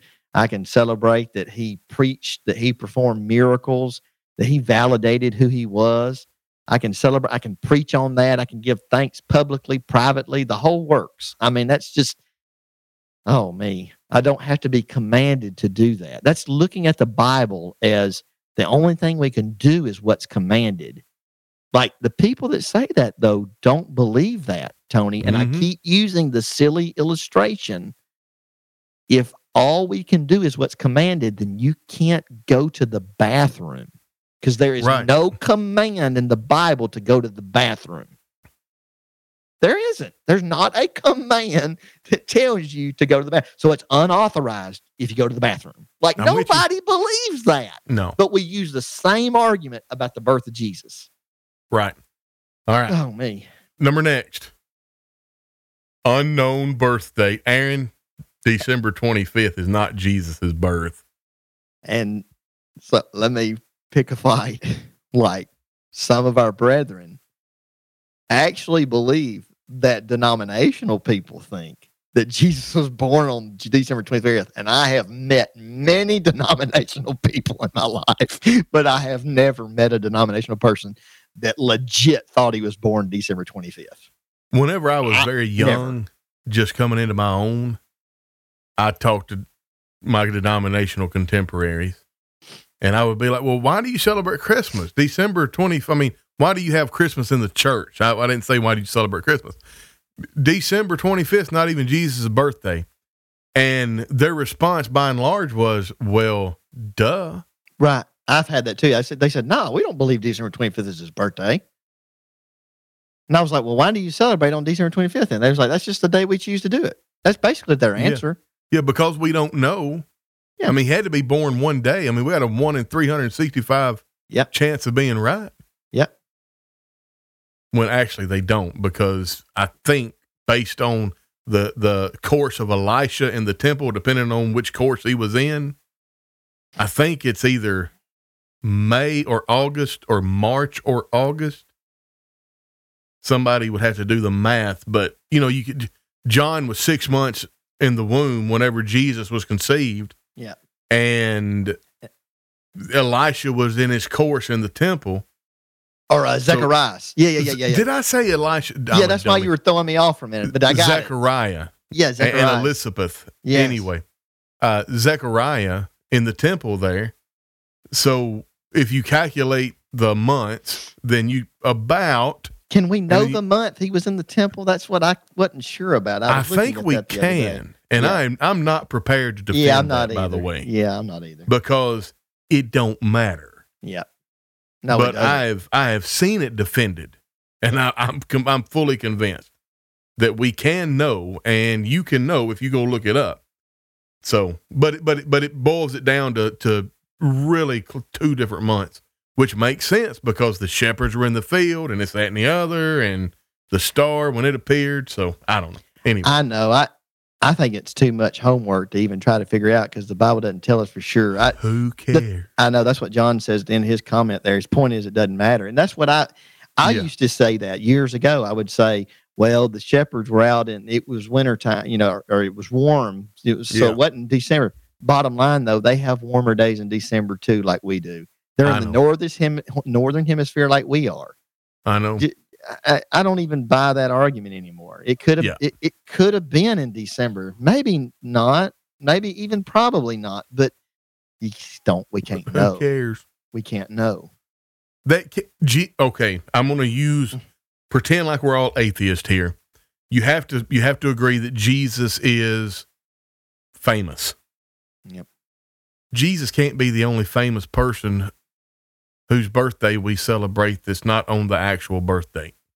Yeah. Yeah. And and, and uh, well, yeah. I was I was thinking President's Day was George Washington's birthday. I think there's two presidents that have that same birth. Something to know. Yeah. Anyway. like Washington and one other, and then none of the others, you know. And Yeah. Huh, cool. Jonathan's home back then had a special room or garage like thing where animals would be kept. That may have been where Jesus was born, not really a barn somewhere, I think. Eh, Yeah, I've looked- interesting. I've looked into the theories too about it being like a cave near a home, or you know, Yeah. because a lot of small caves were used to house Mhm. animals away from Cool. weather. All right. Number next. I, I, I again, I, I, I've talked about as much as that as I want on the Yeah. birth. Yeah, we don't know exactly when. That's irrelevant.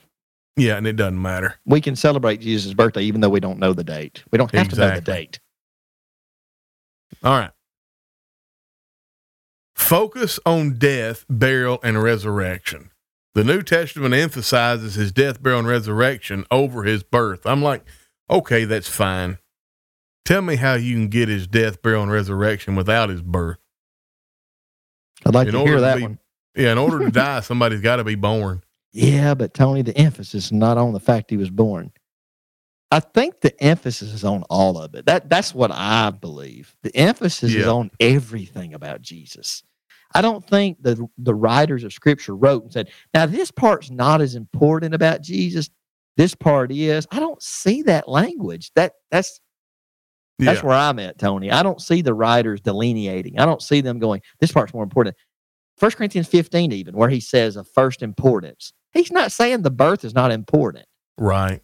You know, I- the death, I- the burial, the resurrection. is he- He's not saying that the fact that Jesus became our perfect high priest because he never sinned. Oh, that's not important. Only the death, burial, and resurrection is Yeah. important. That, that's not what he's saying in First Corinthians 15. Don't use that argument. I, Uh, sorry to get if- if- fiery, but I just that's I not that don't use scripture like that. That is not why Paul wrote 1 Corinthians 15, 1 through Yeah. 3. So somebody in modern day America could say, see, that means the birth is not important. I know. That's not why he wrote 1 Corinthians 15. Well, I mean, I, I go to Acts chapter 8 and look at what Philip was preaching. If you look at what Philip was preaching, he was preaching the things concerning the kingdom, the name of Jesus. Uh oh. And there was a third thing. Uh see, the name of Jesus and the kingdom. And then there was a third.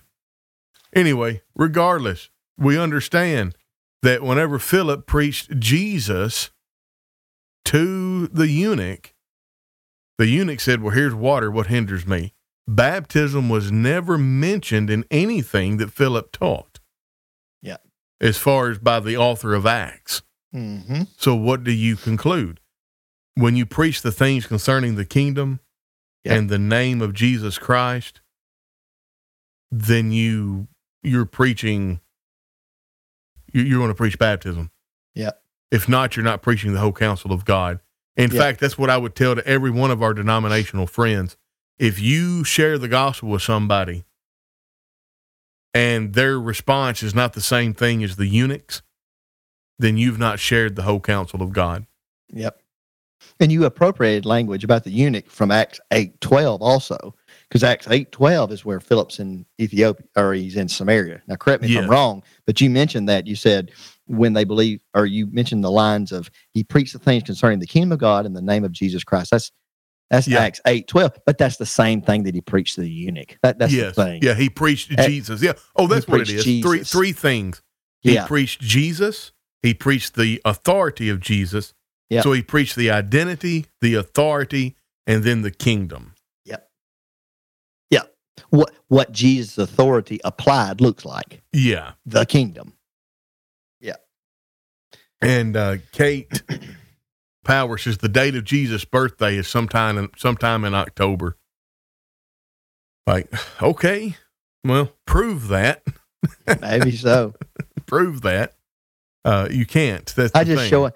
My the thing that saddens me about that, about not, I know he moved on from not knowing the date, but what saddens Yeah. me is often we brethren focus on how we don't think it was December twenty fifth, Yeah. and we don't actually celebrate, preach, and live by the birth. We're not very thankful. Right. If I can, I'm holding the ace in the hole. I'm going to save it to the very end. There's something else I'm wanting to say about that, but let's keep moving. That'll I- work. All right. yeah. So we we've got that covered. I mean, j- just because the scripture in places focused on the death, burial, and resurrection, Yeah. that doesn't mean the birth isn't important. That's Yeah. I use this argument when I talk about uh, salvation, like uh, Ephesians two eight through ten says, "By grace are you saved through faith." Mhm. that not of yourselves. It's a gift of God, not of works, lest any man should boast. For ye are his workmanship, created in Christ Jesus unto good works that God Yep. had before ordained that you should walk in them. Yep.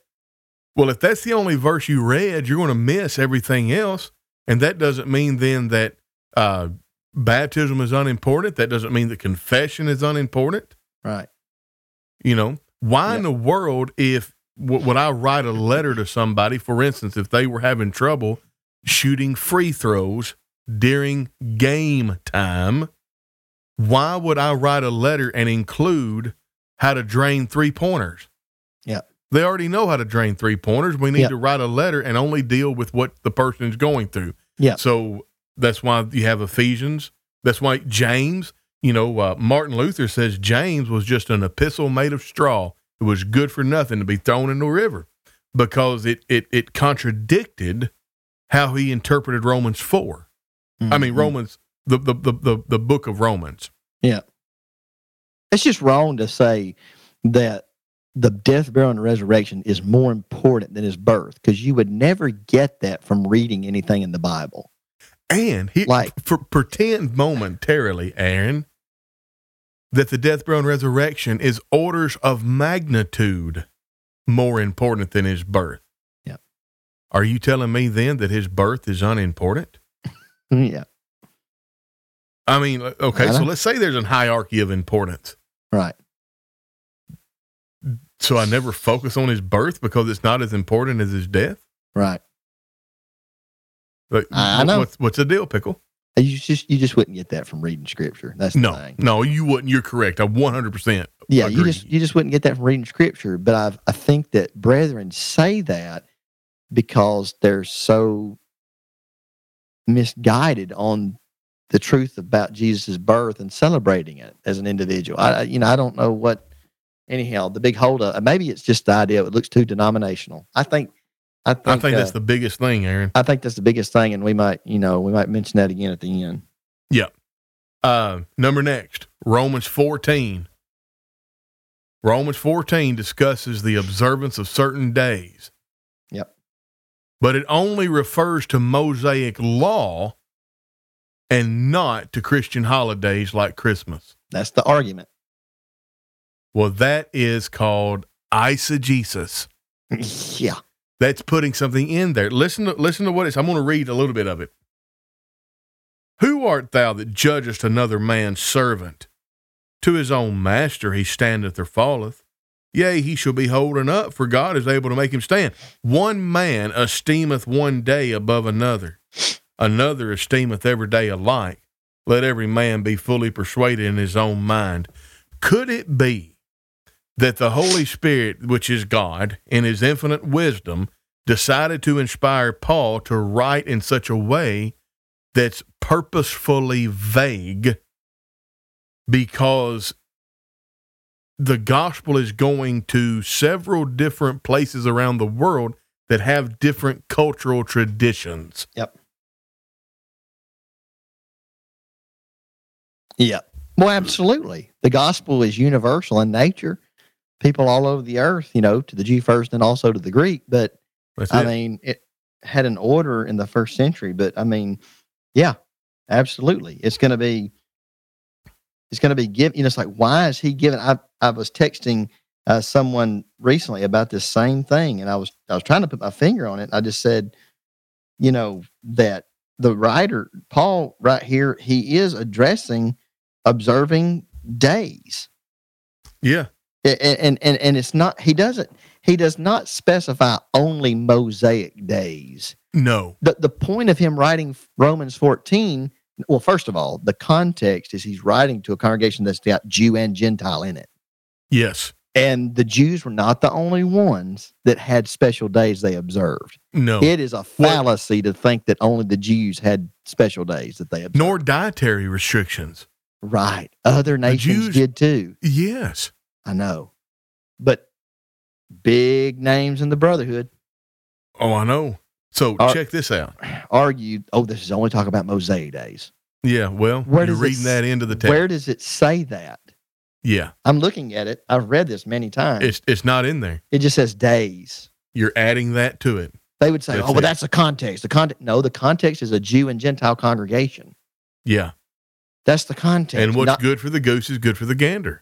Absolutely, it is because the Gentiles had days they observed too, and that's what they were big. I think the point of him writing Romans 14 is to promote peace in the congregation. Yeah. and yeah. Don't worry about your day. Incidentally, Yeah. w- One one of the reasons why these people have to fight back so hard against Romans 14 being inclusive of pagan days. Yep. Guess what one of those pagan days would be? the Roman Saturnalia that they accuse Christmas of being patterned after. yep. There you go. So it's But in he- there in its root. Here's something that people don't often, I don't often hear addressed. Matters of judgment from 1 Corinthians chapter 8. Mhm. For if any man see thee, which hast knowledge, set at meat in the idol's temple, shall not the conscience of him which is weak be emboldened to eat those things which are offered to idols? We focus so much on eating meat offered to idols that we don't focus on what Paul said about the location and the context of what would be going on at said location it's not just that it's a matter of judgment to eat meat offered to idols. Go to the idol's temple with the practitioner of the pagan worship, eat the meat. Do you see how that works? Mhm. Now, Paul says you need to be careful doing that because in Corinth, you've got an issue of a person who thinks that there's something to that God. Mhm. So, this is where henotheism comes in. Mhm. This is where people who say, well, uh, if you go to eat at that idol's temple, then you're worshiping that false, or you're worshiping that God, and you're supposed to be worshiping Jehovah God. Well, no, I'm not worshiping this God because this God doesn't exist. Well, if you think that God doesn't exist, then you're wrong. I know this God exists. I grew up with this God. Yeah. But now Jehovah God is supreme and we worship him and him only. That would have been the conversation back then. Yeah. That And would so have been the even- conversation of one converted from paganism to Christianity. They're like, no, Yes. Jehovah's the only true and living God. He's over all these gods. He's the God of Yes. gods. I mean, Right. Lord so, of Lords. but the thing about it is, according to this, it's not just the eating of the meat, but going in and eating of the meat during the idol worship. Yeah. It says in an idol's temple. Now. First Corinthians chapter 10 uh, deals with meat bought in the meat market. Yeah. But that but First Corinthians 8's actually going into the idol's temple. For if anyone sees you have knowledge eating in an idol's temple, will not the conscience of him who is weak be emboldened to eat those things offered to Yeah. idols? So at the very least, it's a fellowship meal at the idol's temple. Mm, Yeah. And at the very most, it's an actual worship service at the idol's temple. Yeah. Either way, I'm going to get the food. hmm But I don't need to go get the food because we have converts from this pagan religion that that's going to hurt their conscience. hmm So if eating this meat causes my brother to offend the law, then I'm not going to eat meat as long as the world stands. Yep. Now, some people say, well, then that means if if it causes one person to offend the law because of your celebration of Christmas, then you don't need to celebrate Christmas as long as the world stands. That's the tyranny of the weaker brother, and we do not fall prey to the tyranny of the weaker brother. Yep. Who gets to decide? Who gets to whenever like if if Aaron didn't celebrate Christmas and I did, we would have and, and we couldn't we couldn't just agree to disagree and let let each other stand before God or fall, then we would have to get since we're not part of the same congregation, we would have to get a member of the Lord's church to act as an arbiter and to study with the both of us together and and we would have to submit to what that person said. That's First Corinthians chapter 6. hmm And then a local congregation where you got two members, I think ultimately that's the eldership. That's the elders. Yeah, Yeah. absolutely. What's celebrated in that congregation as a as a body of people, not individual, Yeah. private, but yeah. Yeah. John Exman says they also use Romans 14 to say we can drink alcohol. Uh, I, I'll I'll go to the verbiage there, the the word that's used. It is not talking about alcoholic wine. It's talking about grape juice there. Mm-hmm. You did a But anyway. podcast on that one time a while back. I, I believe think. we did. And I, yeah. This is the one that man we we've already been an hour and 30 minutes, but I don't. I want to try to cover this one kind of fast. Go ahead. I'm I'm with you. Well, we got we got Stuff. we've done podcast on that. We've done an entire episode, two hour episode on only God determines holy days. Folks, we have a fundamental misunderstanding of the word holy. Yep. Holy in, does not is not informative without the context. Holy unto whom or what? Yeah. And I go back to Joshua, man. Um, let me see if I can get there real quick. Joshua, Judges, Judges, Joshua. Hey, while you're going there, let me throw this argument, Tony, Yeah. that you just read. This is how I heard it many years ago. I saw an, a, an article written by a brother, and it was very specific. It was very clear, and it was very straightforward and dogmatic. And at that time, I was like, "What?" I was trying to. Is it? It was saying we can't celebrate any day that God doesn't say we can celebrate. Basically, it's God says what I- is holy and what's not holy. So we can't call December 25th a holiday. E- like even if you don't celebrate it as Jesus' birthday, like you can't even call it a holiday. Like I know. that's why a lot of people are like, well, uh, season's greetings. That's why a lot of people, I think, at least some people, that's why some people say that. I think And they I'm think, like, well, only God can define what a holy day is because God alone is holy. That's the argument. Since God, and that sounds good to the uninitiated. God only is sinlessly holy and perfect. We are not. So only God can define what a ho- holiday, holy day is. They try to intertwine the two. yeah. Holiday, holy day, it's the same thing. Well, there, there, there's a couple of issues with that. And number one, we have an example in Scripture of Jesus going to Jerusalem during a man made holy day. Ah, and he didn't publicly rebuke it. And he didn't. Pu- now, we don't know if he participated or not, but he didn't publicly rebuke it. well, that would have And been he perfect didn't, time. and he didn't, and he didn't tell the disciples they couldn't go. But, right, exactly. And and for brethren that think we got to condemn it, we got to stand against any error. Any why didn't Jesus? Why didn't John record Jesus rebuked it? Because Jesus Yeah. didn't. I mean, that's And incidentally, that's that's the feast of Purim. Yes, No, it's not. It's the uh, Hanukkah. thank you, Hanukkah. John the, the, John ten twenty two feast Yeah. of dedication. Yeah, the feast of dedication. Yeah. and and incidentally, the feast of Purim is a man-made holy day. Yeah. a man-made feast that that, Yep. that was added to Yep. the Mosaic covenant. Now, That was not could- sin. Yeah, it w- if it was sin, God didn't say anything about it. right, exactly. Why not? Yep. So I think it's at least reasonable to conclude Mm, yeah, that we have the ability to dedicate things to God. Like I'm going to ded I'm going to dedicate I'm trying to think. I I, I have I'm- an ink pen.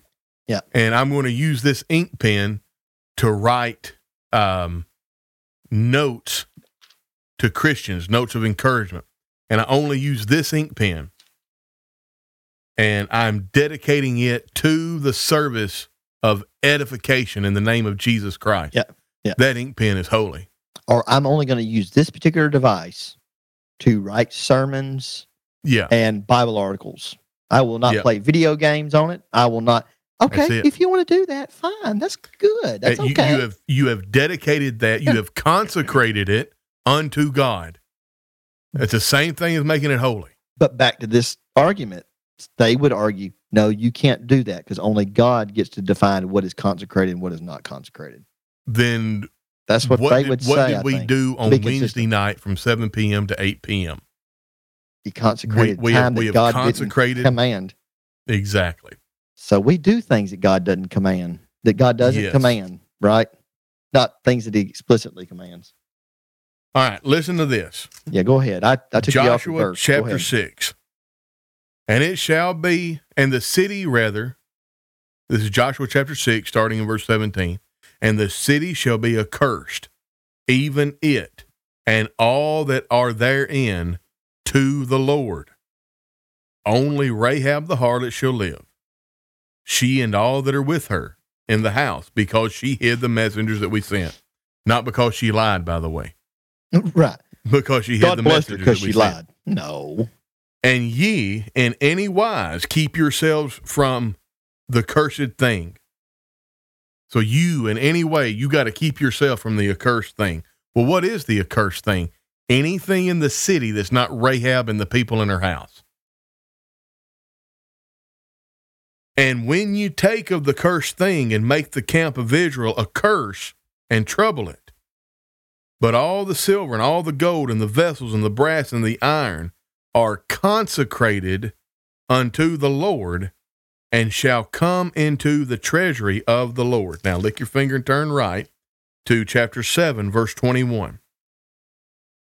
When I saw among the spoils a goodly Babylonian garment, and two hundred shekels of silver, and a wedge of gold of fifty shekels, then I coveted them, and took them, and behold, they are hid in the earth in the midst of my tent, and the silver under it. These words that are used. Now, we know what happened to Achan. He mm-hmm. died, him and his family, because these things were accursed.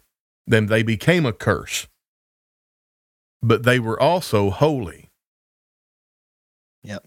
These things, the, the, the, the in other words, the Hebrew word for holy, consecrated, accursed, it's all the same word. It's the object. And whenever you really do a deep dive of this word holy,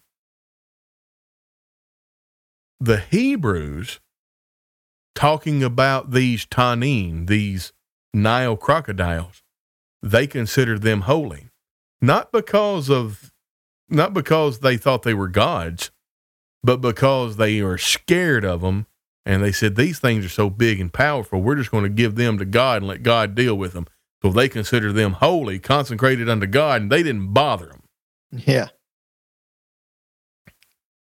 Holy unto the Lord. You can also have some things holy unto Satan.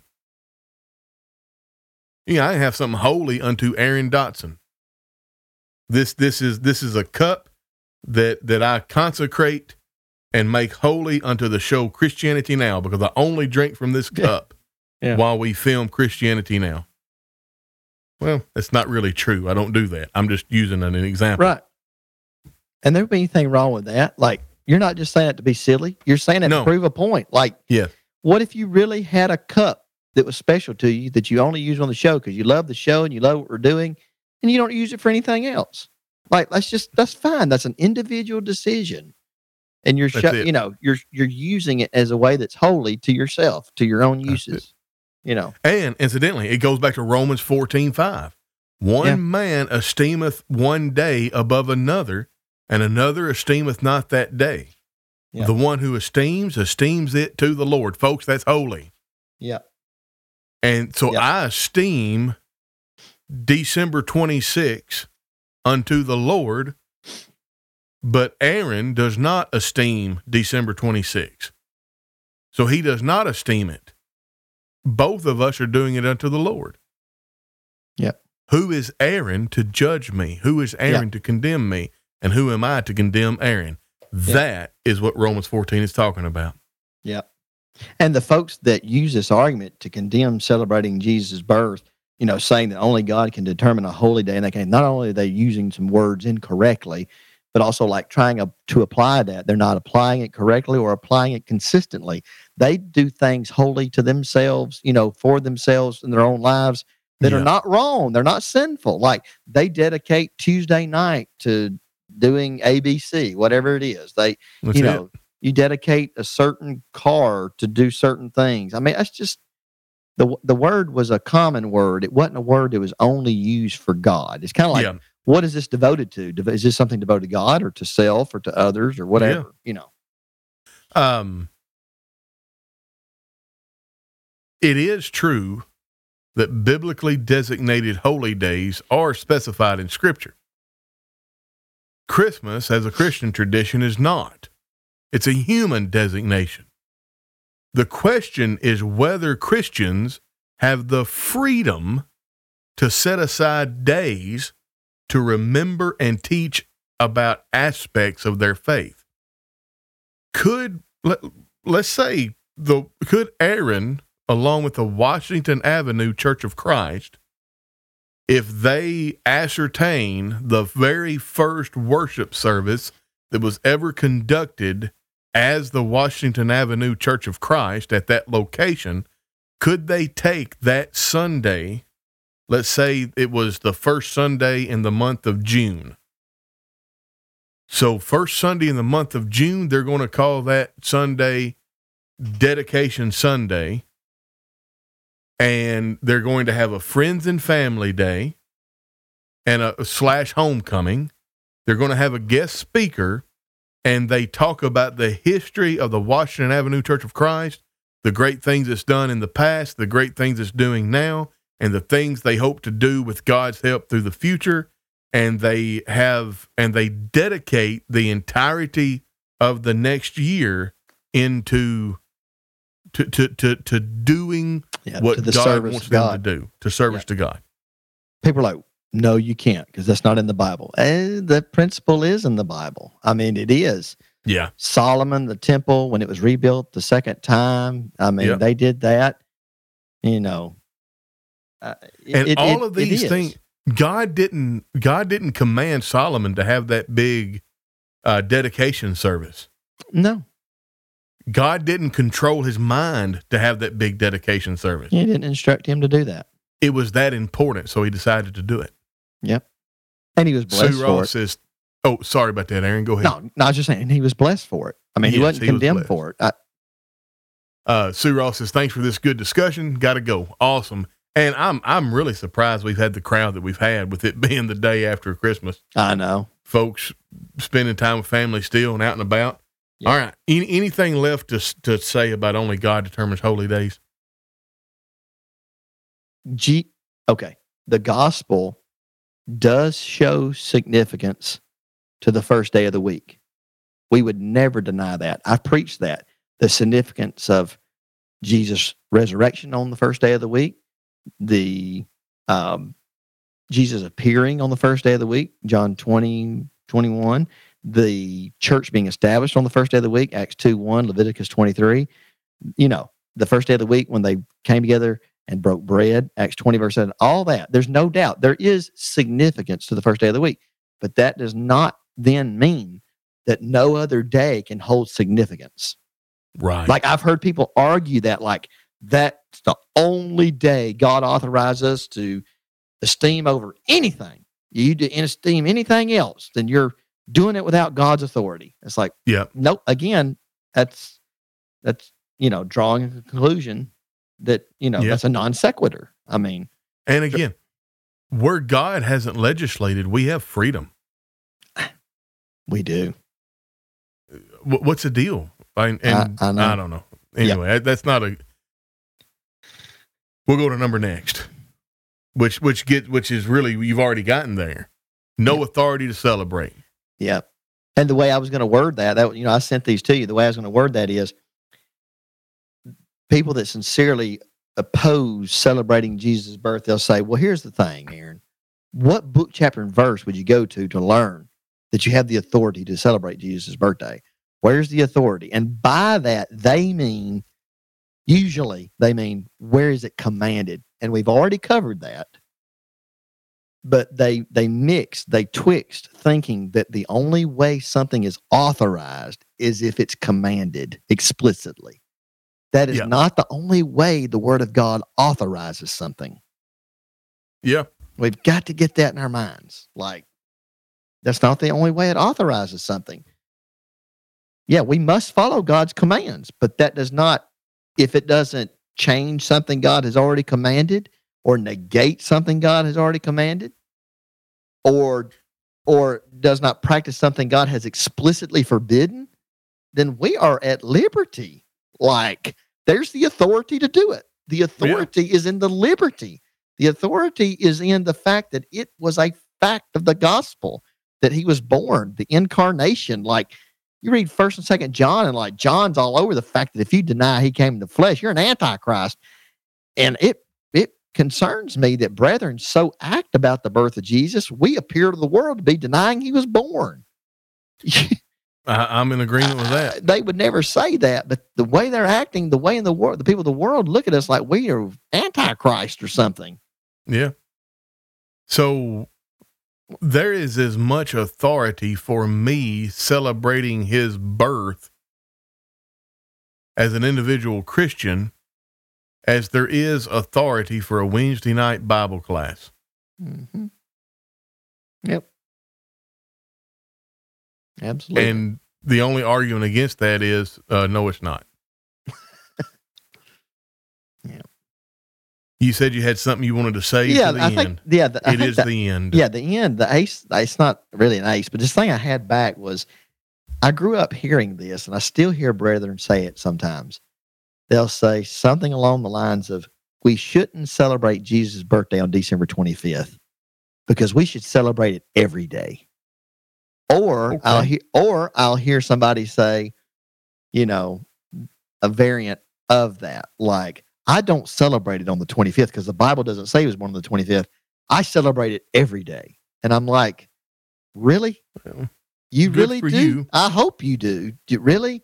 Like, I think sometimes people just say that because they're so antagonistic against denominations. Yeah. It's like, I, I'm with you. And I- it, it goes back to that denominations go in their buildings through the front door, so we got to go through the windows. if we can be thankful for and celebrate the birth of Jesus in July, as you referenced earlier, Yeah. if I can celebrate it every day, well, December 25th falls under that purview. December 25th is one of every day, it's 365 days. So, by their own argument, I am authorized to celebrate it on the Yeah. 25th because I can celebrate it every day. December 25th is every day. It's one of those every day. oh yeah. Well, If yeah, if you if if I you mean, well, we should celebrate it every day. Good. December twenty fifth is one of those days. I- I- absolutely. Like, I'm doing it on December hilarious. 25th. That's hilarious. I didn't even think about that. I, I, I now I feel bad. I didn't think of that. That's yeah. Love Well, I, I think, you know, we we we should celebrate December twenty fifth every day of the week. Okay. Okay. I'm trying to, and you're telling me not to because it doesn't say it in the Bible. You know, it's Yeah. like, anyhow, Wow. it doesn't say the day, the exact day he was, he died. It doesn't say the exact date he overcame temptation. It doesn't say the exact day of all the other things in the scripture. That don't mean you can't Yeah. preach it and teach it and celebrate it. Tell people to live by it, shape their life after it. I know. How many? I want to. This is just a random question. Just can you rack your mind? How many times in your life you grew up around the church like I did? Mm-hmm. Can you remember how many times you actually heard a specific sermon about the virgin birth of Jesus being like a cardinal doctrine of the gospel that the prophets had said this, and this is one of the signs that he is the true Messiah? That kind of emphasis, like, So I'm I'm going to try to give a politician answer here. I am 100% convinced that all growing up, some preacher preached that sermon. yeah, I hope. I hope. But the problem is, it wasn't preached enough that it bored its way into the core being Yeah. of my being a Christian. Yeah. So maybe we need to preach on it more. I mean, I'm just, Because I'm, I, I, I'm I struggle to remember if I really, maybe Yeah. one or two times I heard a sermon on the birth of Jesus. You know, Ted Knight says, "What politician are you trying to be?" Well, so I'm trying to give an, a, a, a non-answer answer, like I'm I'm trying to hedge myself.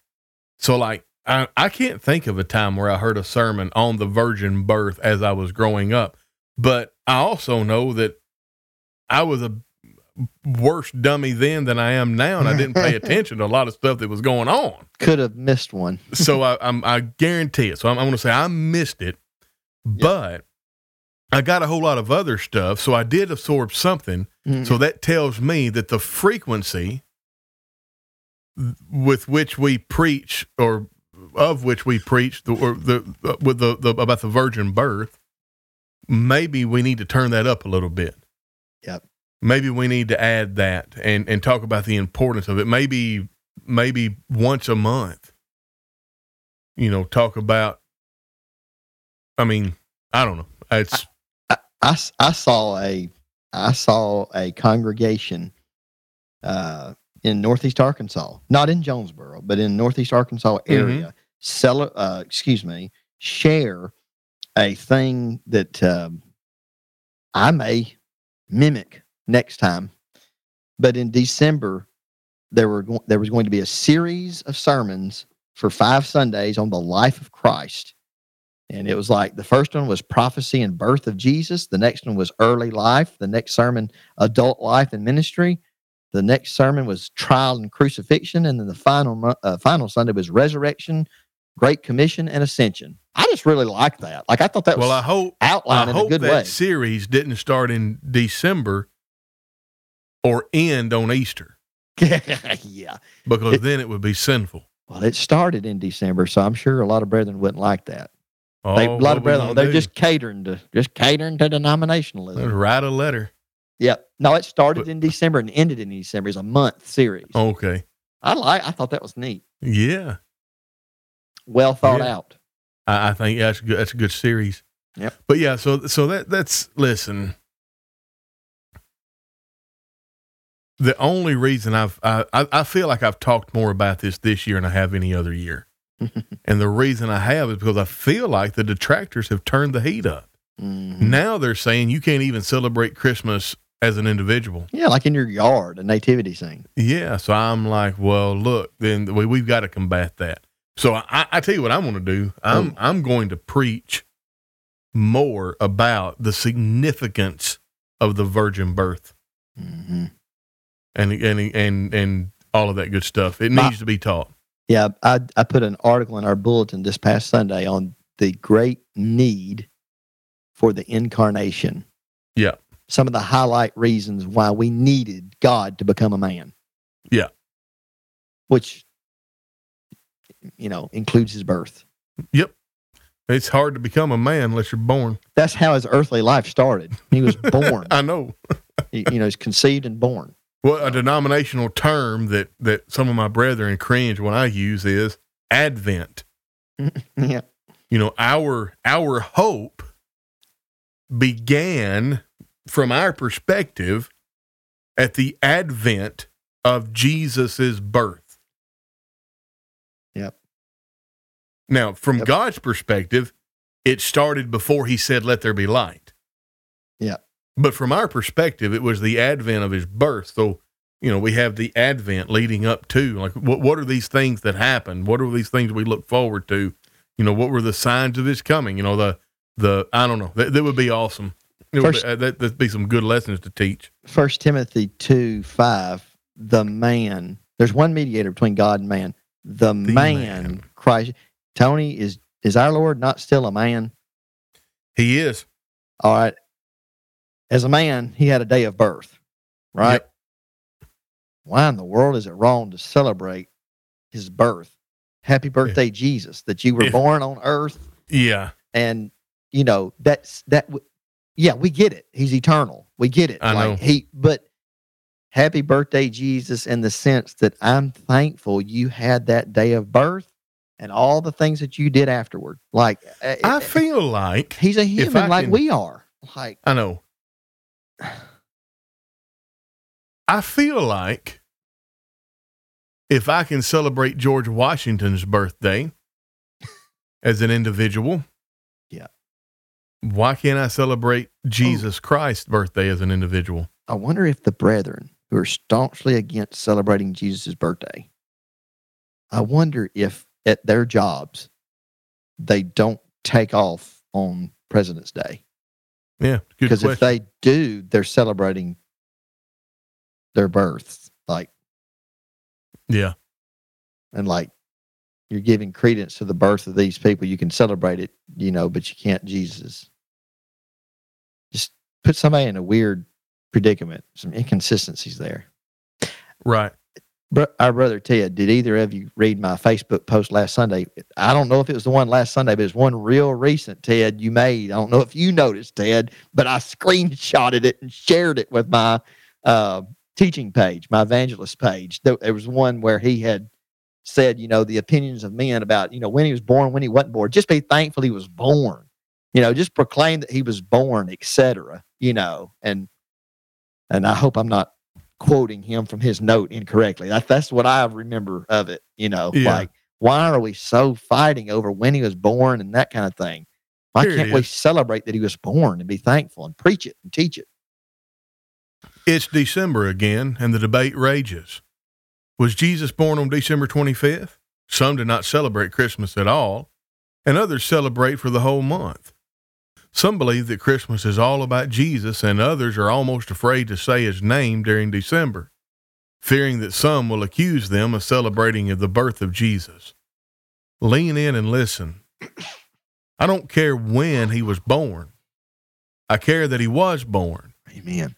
I believe that we should celebrate the birth of Jesus on December 25th and every other day of the year. Yeah. He was born, and I am glad. Yeah. He died, and I am glad. If he had not been born, and if he had not died, I could not live forever in heaven. We need to celebrate his birth, his life, his death, his resurrection, his ascension, and look forward to his coming again. In fact, I don't know of anything about him that we should not celebrate, emphasis mine, Amen. and I do not know of a time that we should not celebrate him. Amen. Pay attention to men and their obno- so let me ref- let me mess that up. Let me fix that. So pay no attention to men and their obnoxious opinions. Pay attention to Jesus who is coming in the clouds to take us home. That's it. Amen. And I'm- today is the first day of the week, the Lord's Day. Celebrate, celebrate it by assembling with other Christians to worship God in spirit and in truth. That's one of the best short things I've seen. It's on the birth of Jesus. Like, Well, Ted's letting his heresy bone show, oh no. celebrating Christmas. Celebrating a great fact of Jesus' life makes him a heretic. Oh my. Bless it. I know. Man, When you think about it like that, it, it, in my opinion, it really makes it look foolish to staunchly oppose being thankful and celebrating the birth of Jesus. Like, I just, Aaron, I- I think I there's some people don't feel alive unless they're fighting. I can't praise the name of God because I'm thankful that Jesus was born. Yeah. uh, what kind of people are we supposed to be? Like, and you wonder why so often so many professed Christians, even in the one church, are like, they're just like heads hung down low, bored humdrum, and they just quit. I mean, I'm with you. it's like Dickie. it's a sin to be excited that Jesus came to earth. enthusiasm. Enthusiasm. Have you ever looked at the word enthusiasm? The, refresh the, me? the, the stem of that word's theo. God, God. in you. God in you. There you go. Yep. Yep. Yeah, Jesus said. Uh, uh, yeah, Facebook user, we we have, and incidentally, I didn't mean to ignore you. My Catholic friend would ask, "Why not more on Saint Mary?" And here's the thing: uh, your your Catholic friend, as you well know, is is wrong. But I may ask the question as well. You know, why not more on Mary? I mean, you know, Yeah. Let's teach do, about her. yeah, we do character studies. Why yeah, can't we study and preach on Mary? yeah. Well, we can. That's the we thing. can. And Yep. then Jesus said, Remember his death, but to die, he must have been born and lived. Yep. Thankful he lived a perfect life. Thankful he arose. And- that's Ben Grady, by the way. Cool beans, Ben. And if he and if he recorded the if the birth of Jesus is a fact, and it's recorded in Scripture that he was born, then that implies we're to remember it. Because if you read the Scriptures, you remember it. Luke chapter Right. 2 is my authorization to celebrate Christmas. Amen. I am entitled and allowed, and I would say I'm even righteous in having the same reaction to Jesus' birth and the remembrance of Jesus' birth as the people that are recorded in Scripture had when it indeed took place. Tony, how long has our brother? And I know length of time does not determine truth, but how long has our brother Ted been preaching? I, he may have mentioned it on here before, but I, I think he just started. yeah, I think just I think started he, 50 yeah, years he ago. just he just graduated a seminary and he got his certificate and he's ready to get his feet wet. Here's a man that studied the Bible and respected the authority of God's word for many years. And he says, We have turned off a lot of people in the world because we've become known as fighting the birth of Jesus. Like, why would we Oh. fight about a date we don't even know for sure when it happened? And these people we're talking to are not even in Christ. I know. They don't even I know, about the one true church. They don't. I know. But we're going to just get all over them about the, I, you know, oh, there were. We don't know there were three wise men. The Bible I doesn't know. say three. Could have been two. Could have been two hundred. I know. Uh, t- two comments. One, the first Sunday of February will begin Ted's 66 year preaching. There you go. That's longer than most 65 year olds have been alive. yeah. And then Yep. Paige Perry, I really, I, I really appreciate this comment right here. I think women do study Mary and Martha a good bit.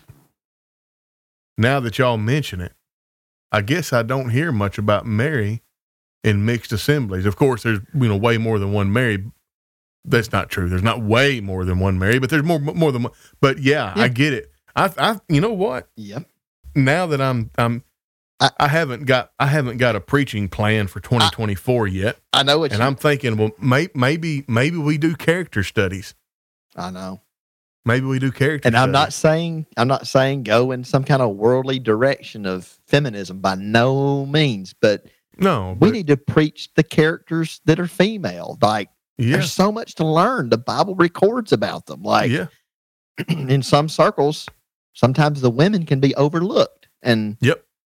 we don't want to overlook anything in God's word. not at all. Man, I've- and oh, go ahead. I No. cut you off, man. No, I was I was just saying I've I've enjoyed this. I, I just the thing that bothers me the most is like when we think about things and we strive to follow scripture and and be logical and appreciate the liberty that God has given us, then we can be joyful about the birth of Jesus instead of like Yeah. white white knuckled and stressed out and divisive over it. In spite of Proverbs 27, verse 1, stating not to brag about what you're going to do and not to brag about what you are doing, I, I want to brag a little bit. I want to, hey, look at me. I put in my thumb and I'm a Flat good boy. plum. Yeah. Um, I, I thinking about, so how would you do a character study of Peter's wife?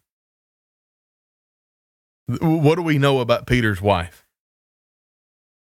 Not a whole lot. She exists. yeah. yep. But that's not really true. We can infer so much more than her existence. Yeah. And really and truly, when you when you tell this story, all right, um, you can talk about Peter's wife from the aspect of Peter's shortcomings and how Peter's wife must have kept him going. Because what if Peter would have been like Job's wife? I mean, what if Peter's wife would have been like Job's wife? Yeah. Hey, honey, look, I, uh, honey, what's wrong? I, just did this bone. I, Yep. Paul had to withstand me to the face today. I cannot believe that I did. I keep, I keep messing up. Yep. I can't go on. I can't keep. And and and she brings him through that. Mm-hmm. I mean, I I I, I did it once before, and it had a big impact. Peter was an Peter was an elder in a local church. Yes, That means he had a godly wife. Yes, and Peter is a effervescent character. I, I Peter resonates with me. Yeah, I, yeah. Peter's one of my favorite. Yeah. well, he, here's something I say. Every, every evangelist that I know, every, every especially every vocational preacher that I know, they they fancy themselves to be a Paul. They really want to be like a Paul. Whenever they really should be more like Andrew. The only thing we know about Andrew is three times he brought somebody to Christ. Yeah, It's the only thing we know about Andrew. He brought people to Jesus. yeah, when in reality, and I'm speaking very narrowly from me, we're really more like Paul. I mean, more like Peter. yeah. We we we get ourselves in trouble more often when we need to because we're hard headed. And surely there's some things we can learn too for those that are evangelists who are married. Yeah. Your wives, you know, Peter's Yeah. wife and his mother-in-law, and Yep. I always I always tell people that, you know, you you you think my wife? Look, my wife is like Leonidas's wife, who right before right before he when he's trying to decide what to do with this Persian emissary, he looks back at her and she gives him the nod, so he just kicks the emissary down the well and prepares for war. Yeah. Buddy, that's my wife. Yeah. That, that's she said, You're gonna go into battle? I'm with you. Let's go. Yeah. My wife's always supported me to preach, and I'm so thankful for that. Yep. She had never back. Now, Ted Knight says about Peter's wife, she kept her house running while he was running all over the place preaching. Yep. That's it. Yeah. But and if you're raising li- Peter's, yeah, no, go ahead. oh, uh, talking about ra- raising the topic of Peter's right wife throws a uh, throws a wrench in the first Pope idea, Yeah. and then uh, Midger's Brewer, that's LaBeth, has some good character material from the book from the book club when she did Mindful Soul on digital Bible study when uh, doing stuff like the Enneagram and other psychological personality studies. Yeah, that we, I we, we did some of that on the Mindful Soul podcast before we moved that to digital Bible study, and I thought that was really neat. Um, LaBeth has such a good talent and uh, with with doing that, but she thinks she that she doesn't. Is that material still available, Tony? Uh, maybe it's archived somewhere. Like It's on her website somewhere. or something, or YouTube, or what? Which I think she still does be a mindful soul website, and she might do a po- like you got to understand she's working full time. Like you, she's booked three months in advance. Yeah. You know, she she does like twenty two clients a week, and Wow. she's booked three months in advance. You can't get to her. That happened So- quick, didn't it?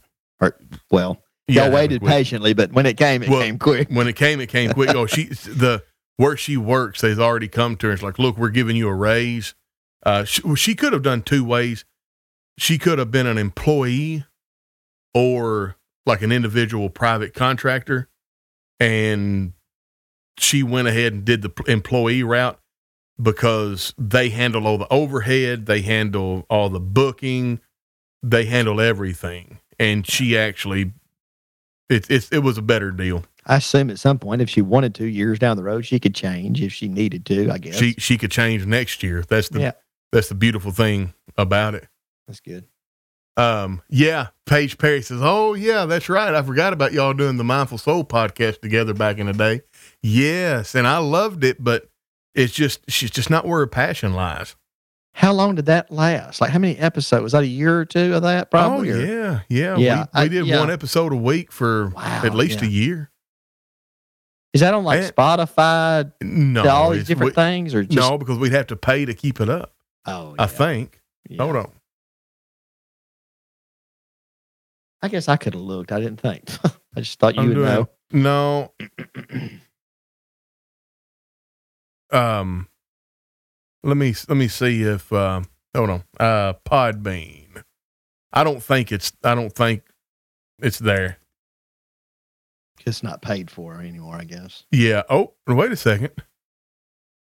Well, I'll be dog. It is. All right. So looks like there's 23 episodes. Yeah, I, go I see it. I see it on Podbean app. Yeah. How's that on there? Who's paying for it? Ha. Uh, Somebody. undoubtedly we are. yeah. Yeah, cool. It's got like 3,000 plus downloads. Yeah, there it is. Yeah, so like season two, episode two is uh Thomas's personality type. So, are all these episodes on her, you and her, or just some of them? Yeah. No, all of them are All of her. them are. Okay. So Yeah. that's, And like this, this season two, episode eight's the Enneagram for King David. What's up? This is the Soul Podcast. Well, the the sound don't sound too bad. I I, I really maybe I need to go back some of my old ways. yeah. So there's 23 episodes, and it starts, looks like it starts, or at least it was uploaded January of 2021 through August of 2023. So like a maybe a two year span there Yeah. when y'all either did those and or uploaded them. Yep. I guess the date that's on there is when it was uploaded. I'm sure. Right. But but is that about the time frame? Like y'all y'all did that since y'all been up there in the Great White North, right? Uh, no. Uh, No, she- what she was doing is she was taking some of them. we- We did all these at Bay, Okay. and no, that's not true. We did do some of them in Toronto. Y'all came went up there at like what 2020, 2020. sometime. Yeah. Uh, but what she did, the reason why you have some in 2022 and all that is we did we did two episodes. We did the Myers Briggs. The first season we did the Myers Briggs and the Enneagram for Patreon. And then she took some of those that were in, on Patreon behind a paywall and she uploaded them uh and she uploaded them.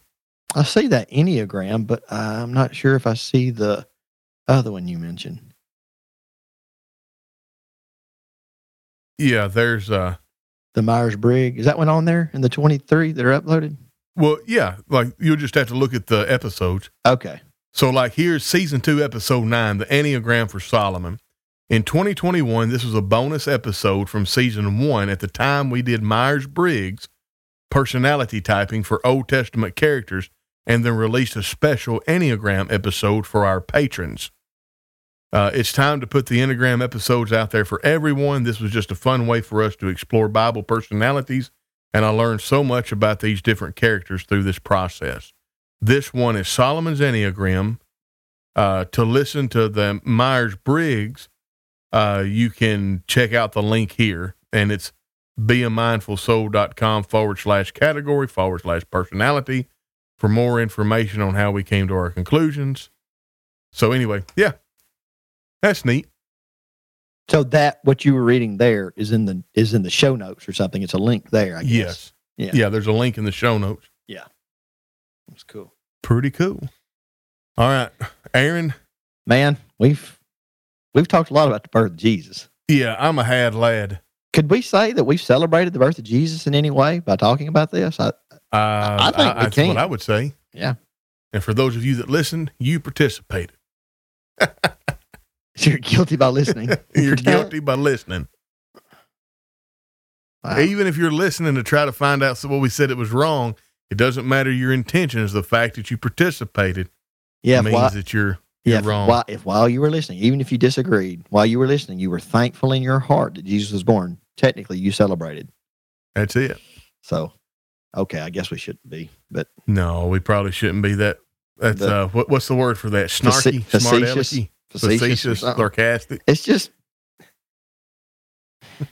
I'm just not Philip sure. Carmen says, I came in late, but I enjoyed what I heard. Man, I'm glad you didn't come in when we were talking about you, sister. oh man, Sorry, I, I'm in a weird mood. Um, look, Aaron, let's let's close this out. You got any closing thoughts? let's just um,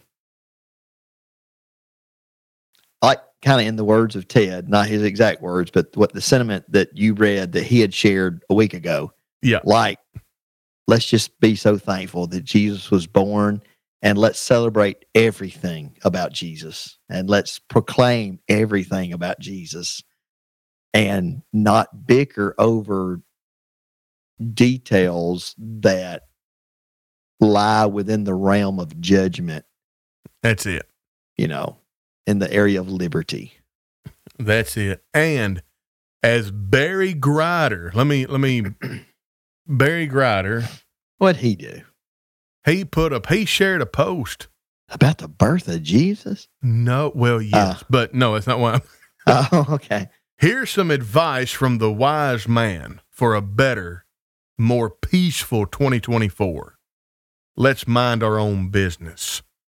He that passeth by and meddleth with strife belonging not to him is like one that taketh a dog by the ears. Proverbs 26, 17.